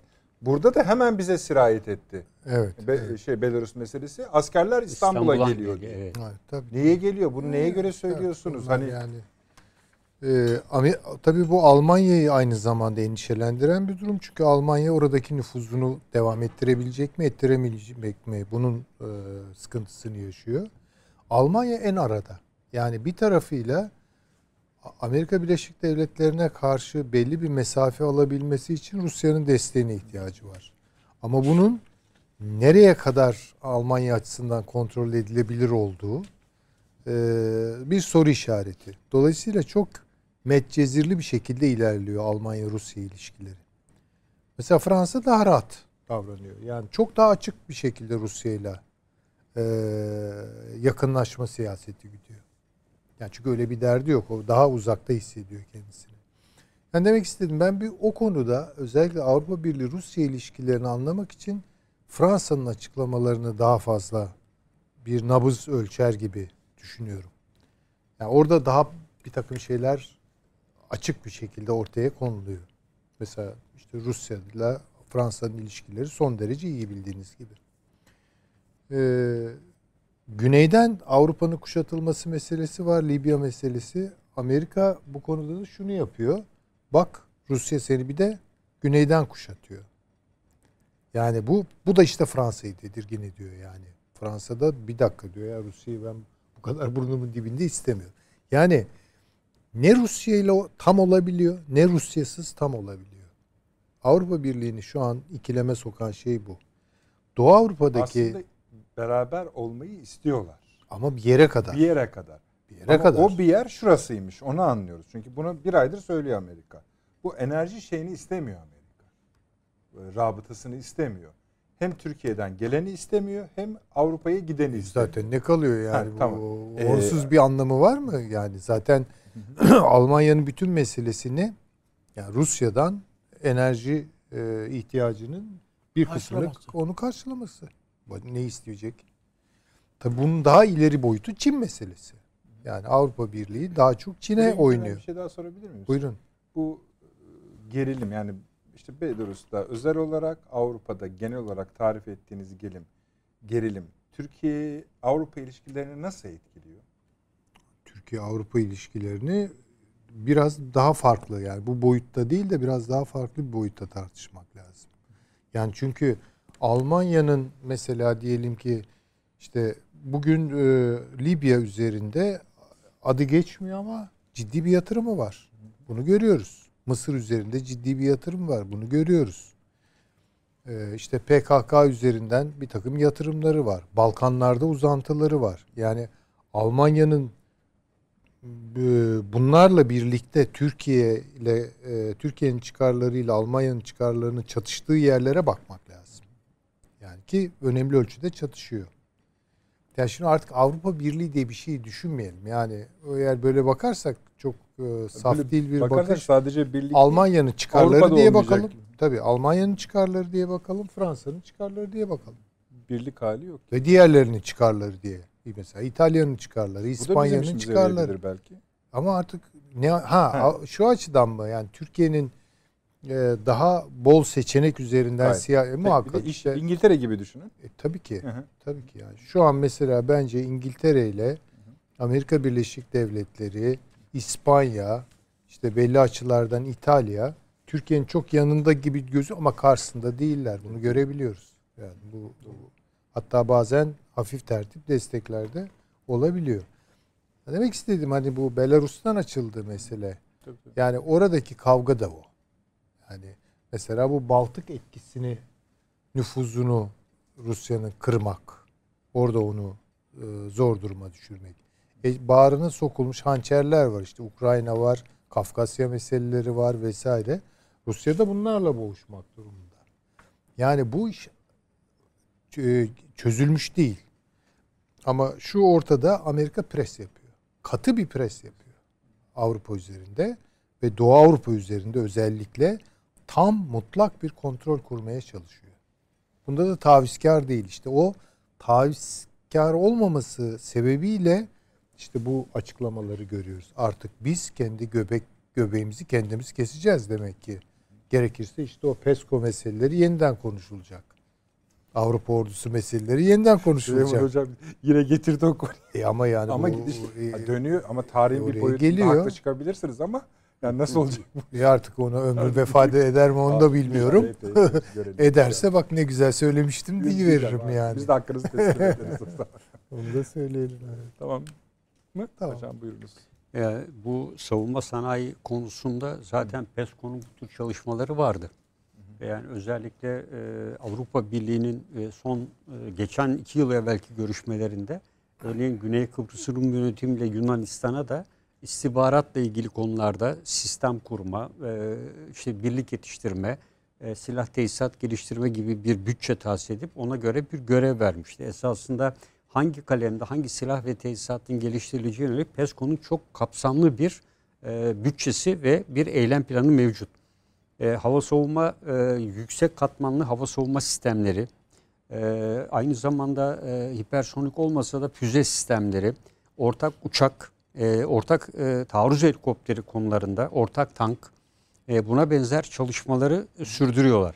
E, dolayısıyla zaten e, bu çalışmalarla zaten Amerika Süleyman hocamızı şevklendiriyorsunuz. Evet yani dolayısıyla e, PESCO bundan sonra Fransa'nın öncülüğünde biraz da e, aktif hale gelebilir diye düşünüyorum.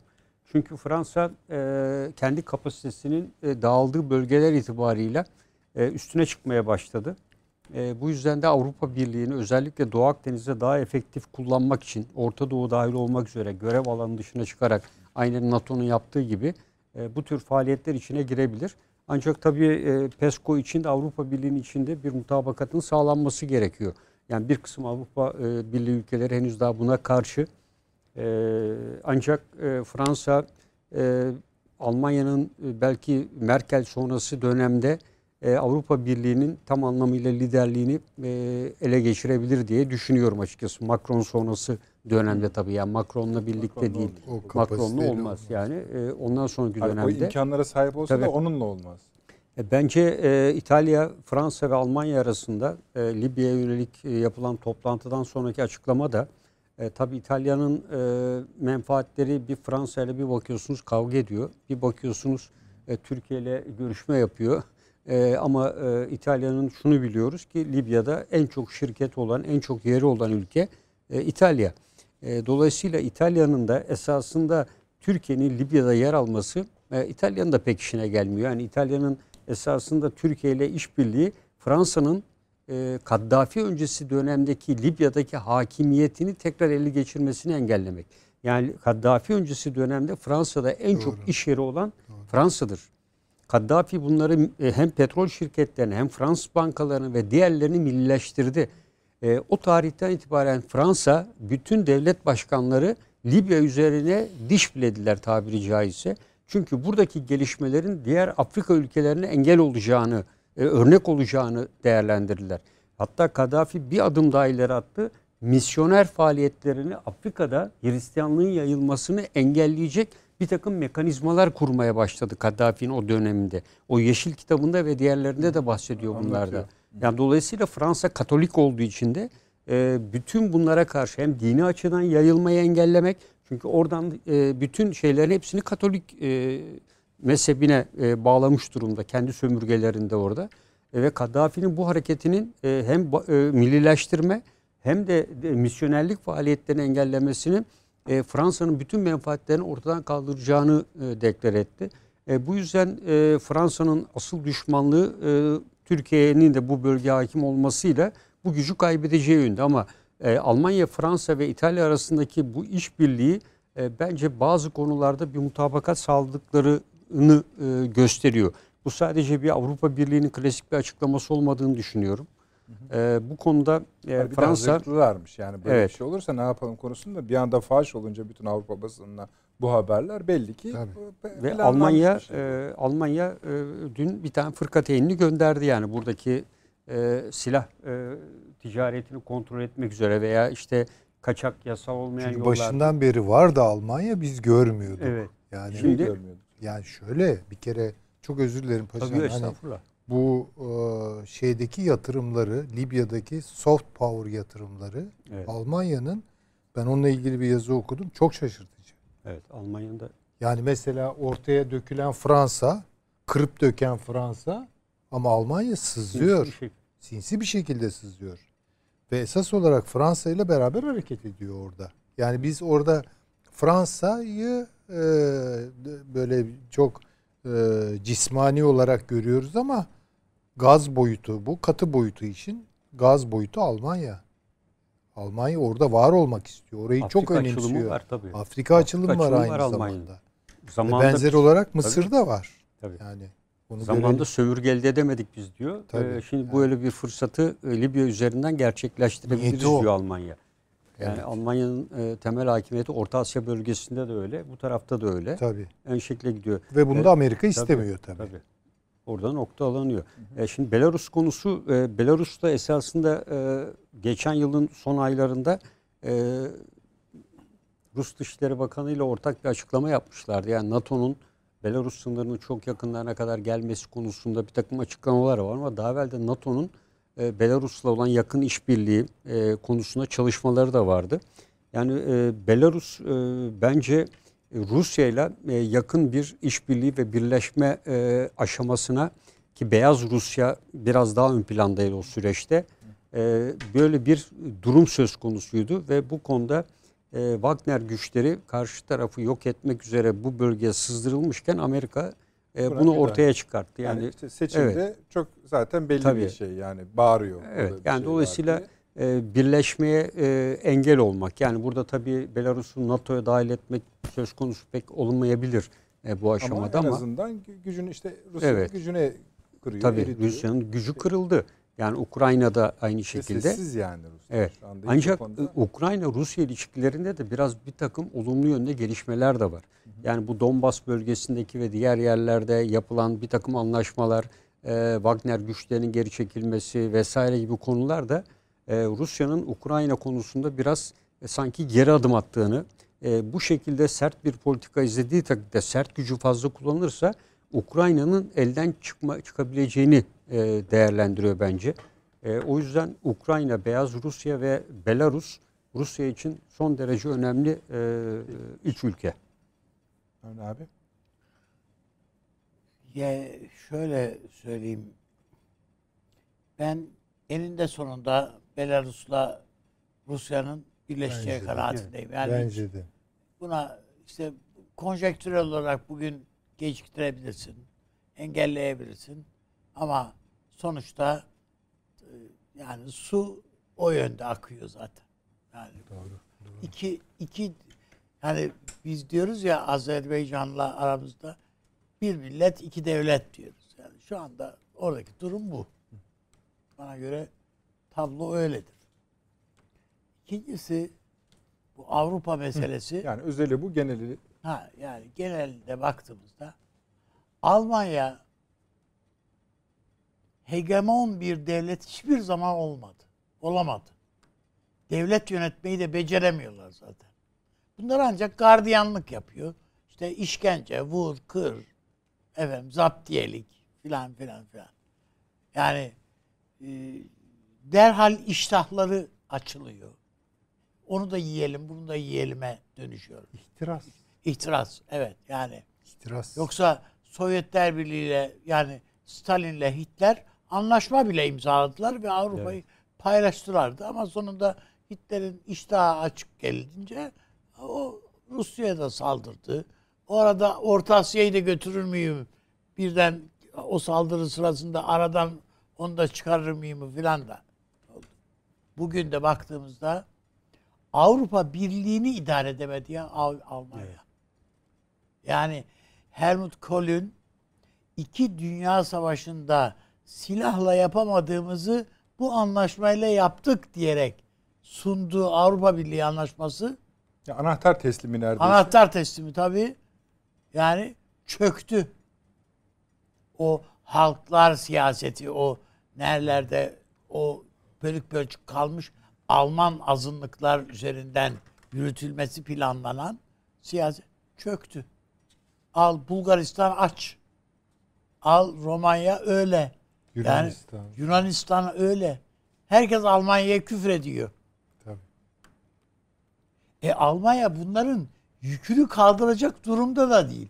Yani sanayisi buralara mal satmak üzerine kurulmuş. E bu herifler, bu, bu ülkelerde para yok. Yani bu, o yüzden kendi sanayisi de yüzde yirmiydi yani bu pandemiden önce değer şey kaybı, üretim kaybı. Dolayısıyla Almanya'da şu anda işsizlik de var. O işsizlik işte ırkçılığı tekrar tırmandırdı ve bizim işimizi elimizden alıyorlar diye göçmenlere saldırılar, şu bu filan filan bunlar had safhaya vardı. Ben Almanya açısından şeyi böyle görüyorum. İkincisi ya biz işte kendi göbeğimizi keseriz Avrupa olarak filan filan. Hiçbir şeyini kesemezsin. Yani nereye kesiyorsun? Yani iki dünya savaşında da Amerika dahil olmasa sen hapı yutmuşsun zaten yani. Nesini kesiyorsun ki? Yani bir fil gibi giriyor ama Amerika. Kötü olanı bu. Bu bazen bir yönüyle bizim aleyhimize de sonuçlar doğuruyor. Bazen Avrupa'nın da aleyhine sonuçlar doğuruyor. Amerika olmasa yani adam Ich bin Berlin der dediği zaman burası benim diyor esasında. Yani hani Rusya'ya bir meydan okuyuş değil bu çok Ya da Almanya'ya büyük destek değil yani. Büyük destek değil. Burası buraya buraya dokunursam bana dokunmuş sayarım diyor. Alman istihbaratı dediğin Amerikan istihbaratı esas olarak. Alman devletinden bile bağımsız. Yani FETÖ'nün bu kadar beslendiğinden Alman devletinin haberi yok. Merkel'in haberi yok. Ama düşünebiliyor musunuz? 15 Temmuz'dan darbe girişiminden e, bir hafta kadar sonraydı. Bir hafta on gün kadar sonraydı. Göreve geldiğinde bu, bu yana iki defa konuşmuş Alman istihbaratının başkanı. Evet. İki defa. İkinci konuşması FETÖ ile ilgili. Bu darbeyle FETÖ'nün bir alakası olduğunu düşünmüyoruz dedi adam. Daha darbenin üstüne bir hafta geçmiş ya. Nereden biliyorsun?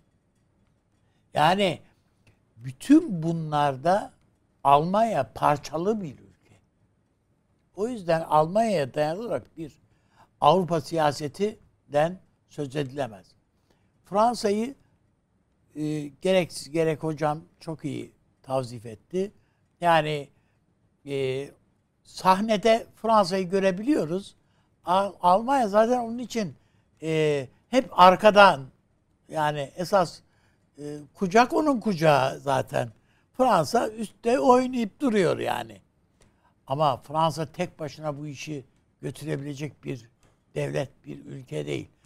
Bütün bu vurgunlarda mesela bütün şu Lib- Libya işinde bile acaba e, helikopter satar mıyım? Acaba tornadolar ne olur? Veya işte onlarınkiler falan. Hep bu hesaplar var. Ve tabii ki Afrika siyaseti var. Yani bizim herhalde e, bir vesileyle bir sömürgecilik nasıl işleri konuşmaya ihtiyacımız var.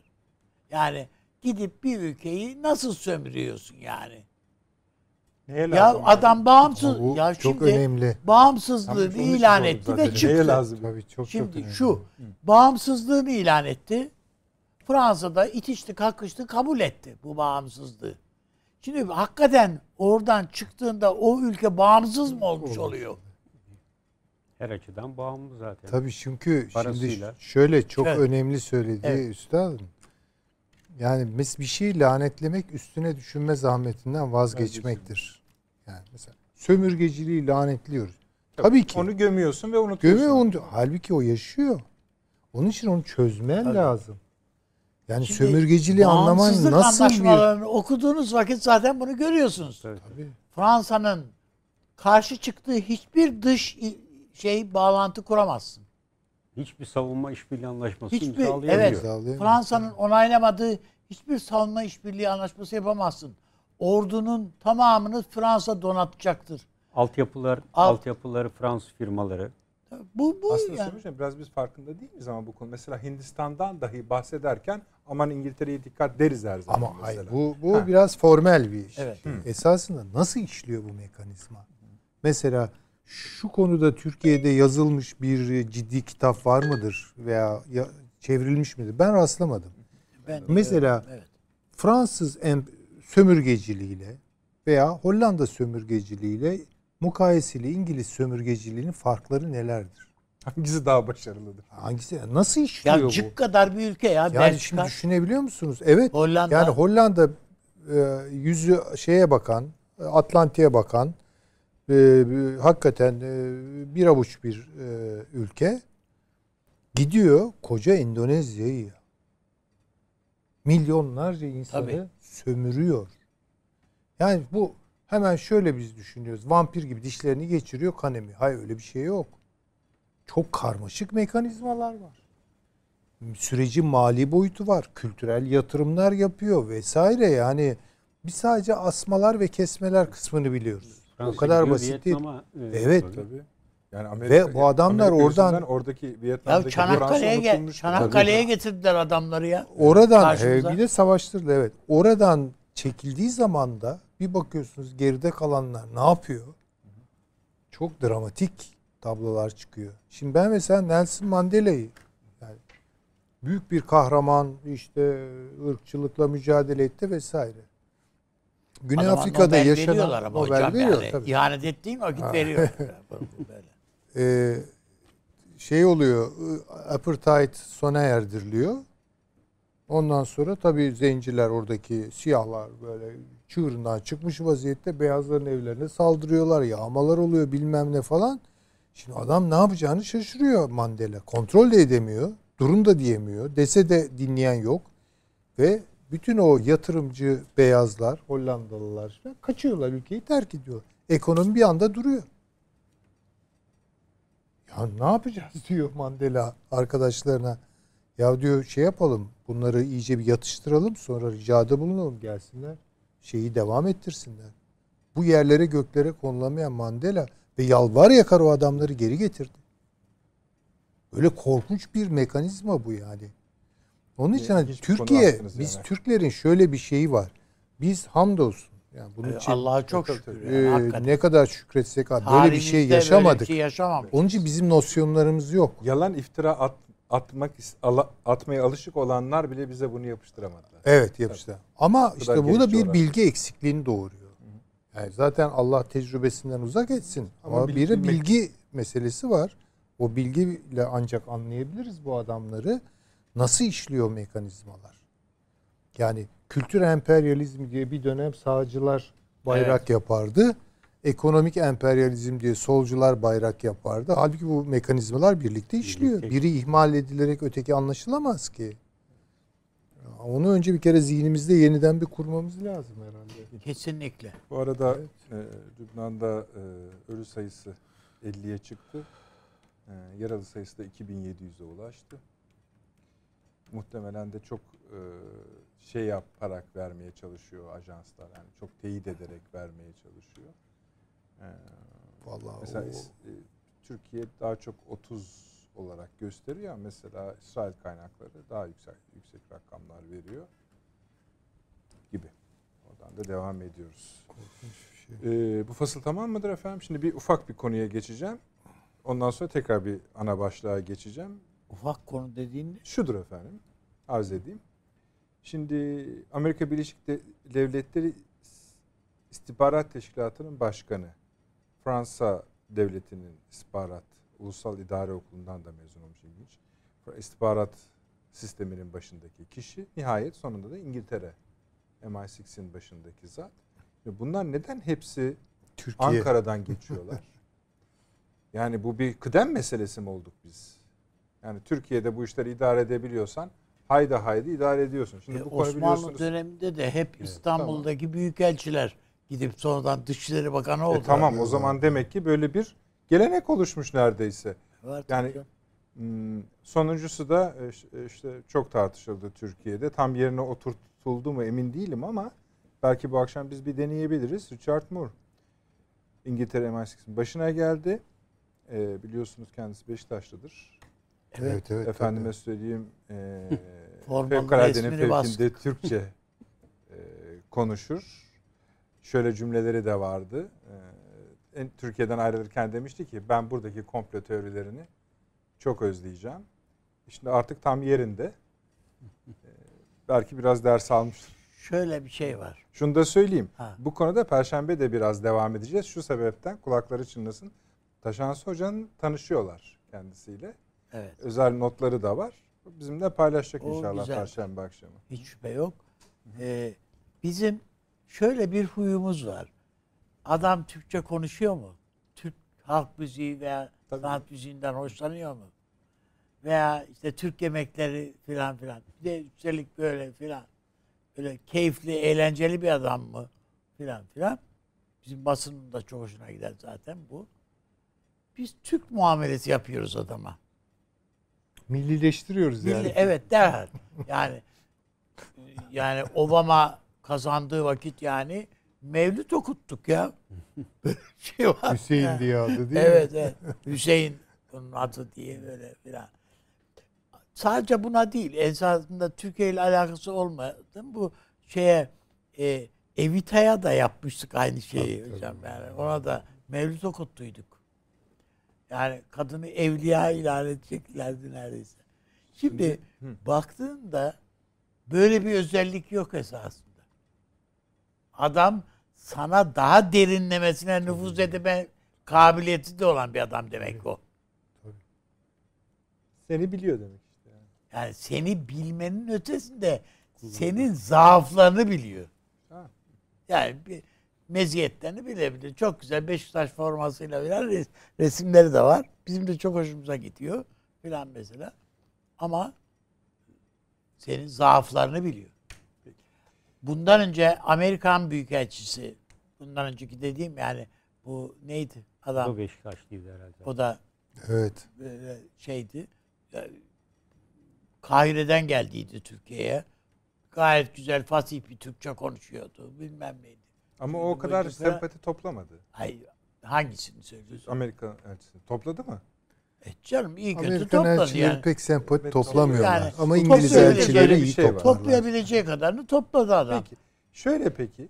e, hani ben bir iki not okuyabilir miyim bu zatlardan? Mesela Fransız istihbaratının başındaki kişi Bernard Emil.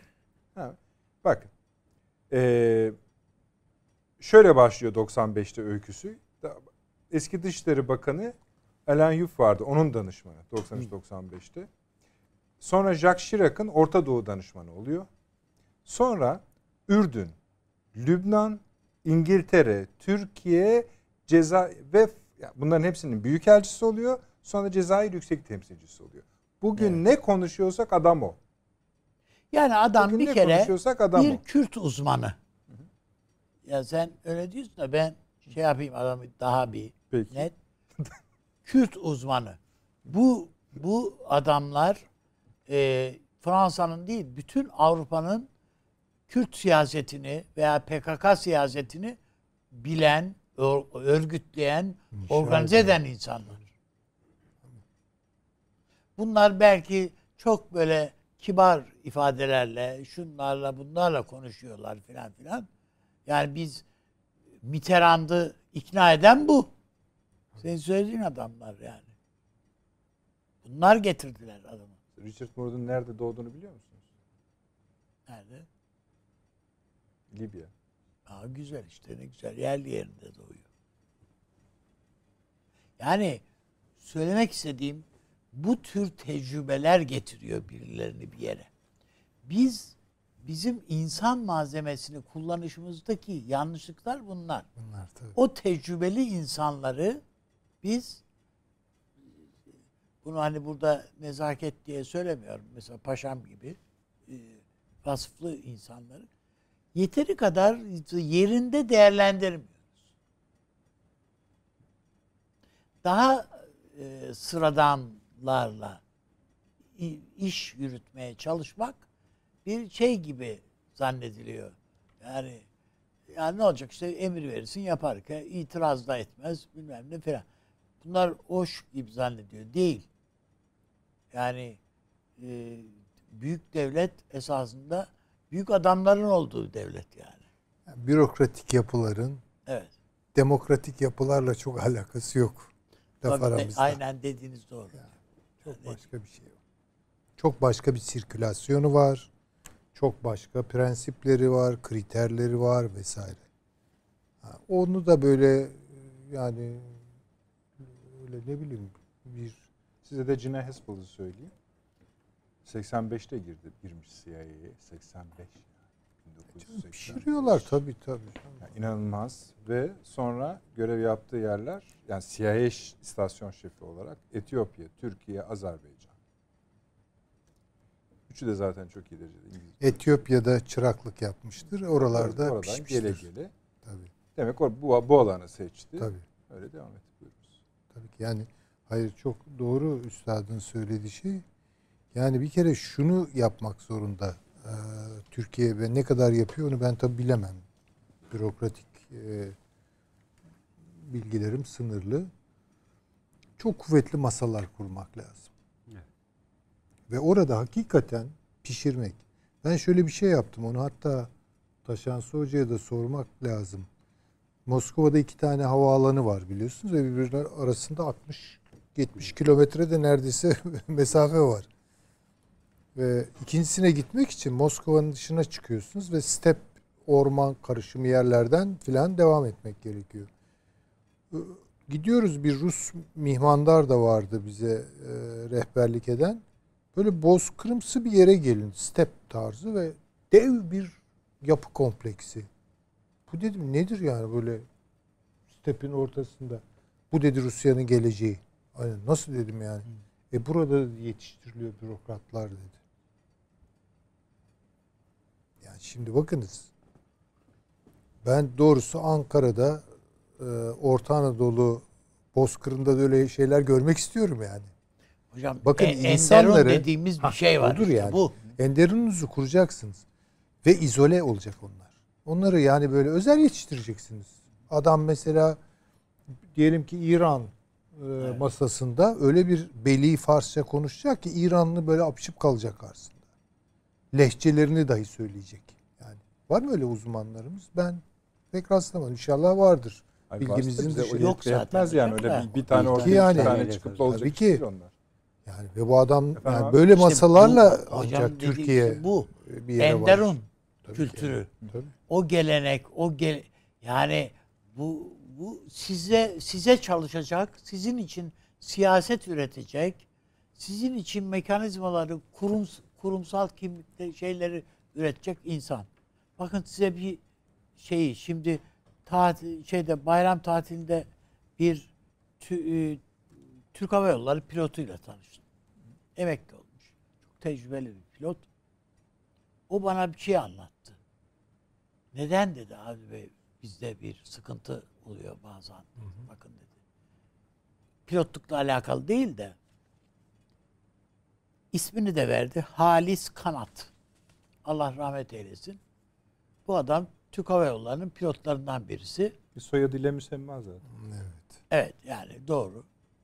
Ee, Bu, bu zat 1960 ihtilalinden sonra Menderes hep senin kullandığın uçak uçağa biniyordu diye Menderes'in pilotu diye hava yollarından atılmış. işten atılmış.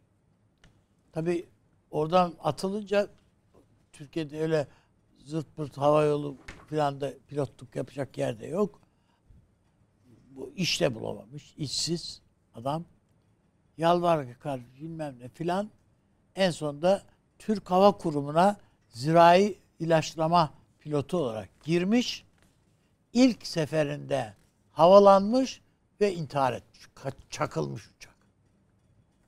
Yetiştirdiğiniz insanı böyle gönderiyor, atıyorsunuz. Menderes'in pilotu. E ben kendi mesleğimizden değil, Menderes'in haberlerini okuyordu diye spikerler mahkum edildi ya. Yasada'ya götürüldüler yani. Çok heyecanlı okuyordunuz diye. Hevesli okuyordunuz Menderes haberlerini. E şimdi bütün bu insanlar e, ben yani belki seyircilerimizin çok azı benim yaşımdakiler hatırlar. Bir Zafer Cilesun Tabii. Türkçesi var yani. Bu yok şimdi bitti. Bun- Bunlar bu, bu, bu yani Türkçe konuşan insanı kaybediyorsunuz televizyonlarda filan. Bütün bunlara bakarak bir devleti değerlendiriyorsunuz. Şunu ne diyorsunuz? Şimdi Sokollu'nun kardeşi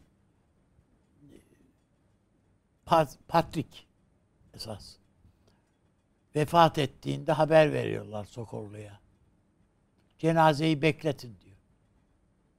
10 gün cenaze Sokol kasabasında bekletiliyor ve kilisedeki törene katılıyor Sokol. Bu bir cihan devletinin sadrazamı. Bu başka bir zihniyet, başka bir dünyaya bakış, başka bir insan şeyi mo- tipi. Yani bizim gibi böyle küçük bazen bakıyorsun yani şu Türkiye'nin şu gün gündemindeki mesela ufak yani çok şeyi işgal eden manşetleri işgal eden konulara bir baktığın vakit ya Türkiye buna layık değil, Değil, diyorsun tabii. ya. Tabii, böyle şey. Birçok şeye baktığımız vakit. Ben öyle diyorum yani birçok şey. Ya Türkiye bunlar mı konuşacak ya? Yazık günah diyorsun. Sayın Cumhurbaşkanı e, kişisel e, Arapça hesabından bir paylaşımda bulundu. Beyrut'ta meydana gelen patlamada hayatını kaybedenlerin yakınlarına başsağlığı, yaralılara acil şifalar diliyorum. Türkiye her zaman Lübnan'ın ve Lübnanlı kardeşlerimin yanı, kardeşlerimizin yanında olacaktır şeklinde. E, Paşam buyurunuz. Hala şeydeyiz, istihbarat meselesindeyiz. Yani e, şimdi şöyle diyeyim ben e, askeri sistemde de aynı şeyler var. Yani örneğin e, Amerikalı askeri ateşe buraya atanacağı zaman e, önce e, askeri ateşe yardımcısı veya başka görevler için geliyor. Arkasından e, ikili anlaşmalarla Türkiye'de Harp Akademileri eski veya Milli Savunma Üniversitesi'nde şu anki ismiyle ki yabancı öğrenciler var okuyor. Arkasından belli bir süre sonra tekrar kendi ülkesinde Türkiye ile ilgili masada çalışıyor ve arkasından getiriliyor.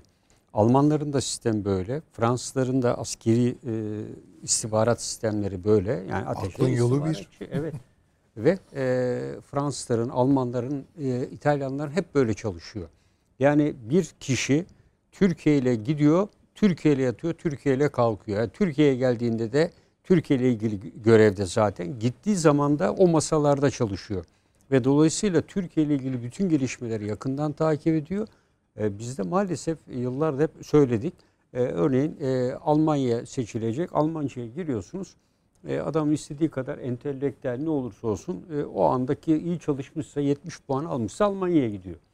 E, yani döndüğü zaman tekrar başka bir görevde bir daha Almanya ile ilgili herhangi bir masada veya öyle bir birimde falan hayatta çalışmıyor. Yani bu e, Türkiye'de aynı şekilde insan kaynağının e, iyi kullanılmadığını gösteriyor. Yani e, bu kadar eğitim veriyorsunuz. 2 yıl, 3 yıl Almanya'da veya İngiltere'de tutuyorsunuz. Döndüğü zaman bir bakıyorsunuz. Yani elbette gidecek ama Şırnak'ta komando tabur komutanı e, veya başka bir görevde oluyor. Tabii. E, yarı zamanı geldi yapacak. E, şimdi e, birçok böyle önemli görevlerde personelimiz yetişiyor. E, bitiyor. Örneğin ben e, doktora yaparken İstanbul Üniversitesi'nde yine okuyan genç e, arkadaşlarımız vardı. Bölümleri bitirdiler. Nereye gittiler diye merak ettim. Bir baktım e, hepsi hiç ilgisi olmayan yerlere gitmişler. Halbuki devlet onları ikişer yıl burada eğitim görsün diye gönderdiler. Yani ama e, hiçbirinden Hocam e, Gazi Yaşargil Türkiye'ye Evet. geldiği vakit, geleceği vakit askerle asker almak kalktık adamı. yani işte e, dediğim gibi bu tür e, Yani dünyanın en büyük beyin cerrahı adam. Ya diyemiyorsun ki ya ne bun yani şu anda işte bu Dokunmayın diyelim. par- parmaklarıyla yapıyor bu işi yani başka bir şeyle değil yani. Evet, tabii. Yani e, bu e, iyi istihbaratçı o yüzden e, bizde yetişmiyor. Mesela askeri istihbarat sistemimizde e, ben e, kendi yaşadığım dönem tabii şu anda belki düzelmiş olabilir ama e, iyi askeri istihbaratçı bizde yok. Çünkü askeri istihbarat sistemine giren özellikle kurmay subaylar e, o görevde bir buçuk iki yıl kalıyor. Pat diye tabur komutanlığına yurt dışı göreve gidiyor. Dolayısıyla o istihbarat çarkını e, doğru düzgün çalıştıramadan başka görevlere gidiyorlar. E, ve e, Milli İstihbarat Teşkilatı'nın yeni yapılanmasıyla tabii istihbarat daha akıcı hale gelmiş olabilir. Oradaki yetiştirme tarzı daha farklı çünkü sürekli olarak bu tür görevlerde kalıyor. Ama Bir de Türkiye'nin tabii Halis, e, şey e, Hakan Fidan zaten askeriyede de Evet, evet. istihbarattan gelme bir Tabii. insan olduğu için her iki tarafı da biliyor. tan- bilerek geldi. biliyor. Evet. Yani e, şimdi Türkiye'de istihbaratla ilgili ayrı bir sınıf da açıldı. E, bu konuda askeri piyade gibi ayrı bir sınıf var. E, ancak e, tabii bu süreç içinde bu istihbaratla ilgili Türkiye'de ciddi bir şekilde bir e, değişim yaşandı. E, istihbarat faaliyetleri birleştirildi, koordine edildi. Ve bence e, Türk Silahlı Kuvvetleri'nin e, istihbarat sisteminin e, personel e, kapsamında yeniden yapılandırılması gerekiyor. E, Milli İstihbarat Teşkilatı e, bu süreci ben geçtiğini düşünüyorum. Yani elde ettiği sonuçlar da e, bence İngiltere'den, e, Almanya'dan bile e, birçok e, daha üstünlük üstün tarafları olduğunu e, düşünüyorum. Şimdi hocam bir şey mi ekleyecektiniz? Yani yoksa- bu evet bunlar çok önemli. Bir de bu e, tecrübe ve e, bilgi aktarım süreçlerini de bence çok iyi yönetmek lazım. Çünkü diyelim ki mesela Türkiye'nin Libya büyükelçileri olmuştur. Diyelim ki 10 tane 15 tane bilemem neyse. Bunlar sonra emekli olmuşlardır falan. Bir yerlerde emeklilik günlerini geçiriyorlardır. Bunları mesela toplamak lazım. Evet hocam tabii. Yani ve diyelim ki Libya'ya biri elçi olarak mı gidecek? Mutlaka o yeni elçi adayını hiç değilse onlarla buluşturmak. 3 ay, 5 ay böyle bir kamp yani. Bunlar tecrübe aktaracaklardır vesaire. Bunlar yapılıyor mu bilmiyorum. Yani usta çırak Bunun en ilişkileri son bir tane örneğini görmüştüm e, Süleyman Hocam. E, hava kuvvetlerinde hava kuvvetlerinin bütün eski hava kuvvetleri komutanları bir arada. Ben yani oturdukları mekanı gördüm. Yani kapıları karşılıklıdır. 10 tane diyelim hayatta olan kuvvetleri. Günlük mesailerini de beraber geçiriyorlar. Hepsi emekli olmuşlar. Ama oradan e zaten yani bir ülkenin e, diyelim ki yani hava kuvvetleri komutanları sadece sohbet bile etseler yüzde onunu süsleniz bir şey çıkıyor. muhakkak. Böyle bir yapılanma vardı hava Ya kuvvetlerinde. işte bunları bence her ediyor konuda mu? ya Orman Genel Müdürlüğü içinde bu geçerli. Tabii, efendim. tabii, yani tecrübenin aktarımı Tecrübe şey. aktarımı, Tabii bu canım, usta o. çırak ilişkisi çok çok mühim. Bu çok biz bunu e, küçümsüyoruz. Halbuki onlar çok Olur önemli. canım? Böyle kurullar oluşturmak lazım. Bürokratik kurullar. Ve emekli olan insanlar hakikaten birden sıcak sudan soğuk suya çıkıyorlar ve düşüyorlar ve ne yapacaklarını şaşırıyorlar. Ömürleri törpüleniyor. Onlara da bir iş sahası yani kendilerini etkin hissetmek bir bakıma değil mi yani? Evet. Bu insanları da e, böyle bitti işin hadi al emekli maaşını otur diye bir şey olmaz ki. Hocam Yani- ben e, rahmetli Süleyman Demirel'e demiştim ki e, ben onun siyasetteki hocasının veya itibar ettiği bir akıldan danıştığı adamın e, Suat Hayri Ürgüplü olduğunu Ha, Suat. zannediyor idim. Öyle mi değil miymiş? Evet. Ben de öyle bilirim onu. E, ve onu düşünerek şey yaptım. Evet dedi. Benim hayatımda Suat Hayri Bey'in çok büyük rolü var. Şeyi var, payı var dedi. Ama dedi onda o dedi öyle biraz tereddüt edince kim dedim sizin siyasetteki şeyiniz? İsmet Paşa dedi. İnsanın siyasetteki hocası rakibidir dedi. Evet ama yani o biraz... Yani şimdi hepsi bir ka- kalite ediyor bir ülkede. Tabii, tabii, yani tabii. standardı belirliyor. Tabii, tabii. Şimdi evet yani sohbet çok neşeli. Ama güzel. tabii mesela Suat Hayri Ürgüplü'yü inkar etmek Ee, mümkün mü değil. hocam? tabii. Yani, yani Abi ne yap sohbet çok güzel de yetiştiremedik yine işte. Ya bunu biraz bayram bu- e, bu kadar rehavetine verin. şey ben de farkındayım. Bu program biraz Hayır, böyle Hayır, yok seyircilerin şey çok oldu. memnun. Eksik olmasınlar sağ olsunlar. Üst üste çok mesaj geliyor. Ee, biz de esasında yüzde yet- yani Perşembe günü konuşuruz. Bir şey değil. Hatta ben de bir takım böyle ilginizi çekecek grafikler, istatistikler de getirmiştim bu akşam. Ee, onları hani istediğimiz zaman kullanırız. Genel şeyler zaten. Ama süre bitti. Yani durum Evet. budur. tamam. budur. Avni çok teşekkür ediyorum. Ben de size teşekkür konuyu ediyoruz. Paşam yorduk sizi. Sağ olun, var olunuz. Efendim e, en çok size teşekkür ediyoruz. Perşembe eksiklerimizi muhakkak tamamlarız ama zaten hani e, geçtiğimiz perşembeden miras diyelim hani borçlu olduğumuz konuları da bir şöyle bir derleyip toparlamaya çalıştık. İşte bir yandan da Beyrut'u takip ederek e, dış politika konularına de- değindik ama değindiklerimizin hepsi ayrı ayrı kalemlerde ayrı ayrı programlardır. İşte size siz de birçok yerde yazıyorsunuz, e, katkıda bulunuyorsunuz. Bize en çok sevindiren o zaten. Yani tartışmanın bir parçası olmanız. Bundan da çok gurur duyuyoruz. E, ikide mi arkadaşlar tekrarımız? Gece 02'de tekrarımız var. Yarın e, öğleden sonra muhtemelen YouTube'da tekrarını izleyebilirsiniz. İnşallah Perşembe akşamı saat 21'de de yeniden huzurlarınızda olmayı arzu ediyoruz efendim. İyi geceler.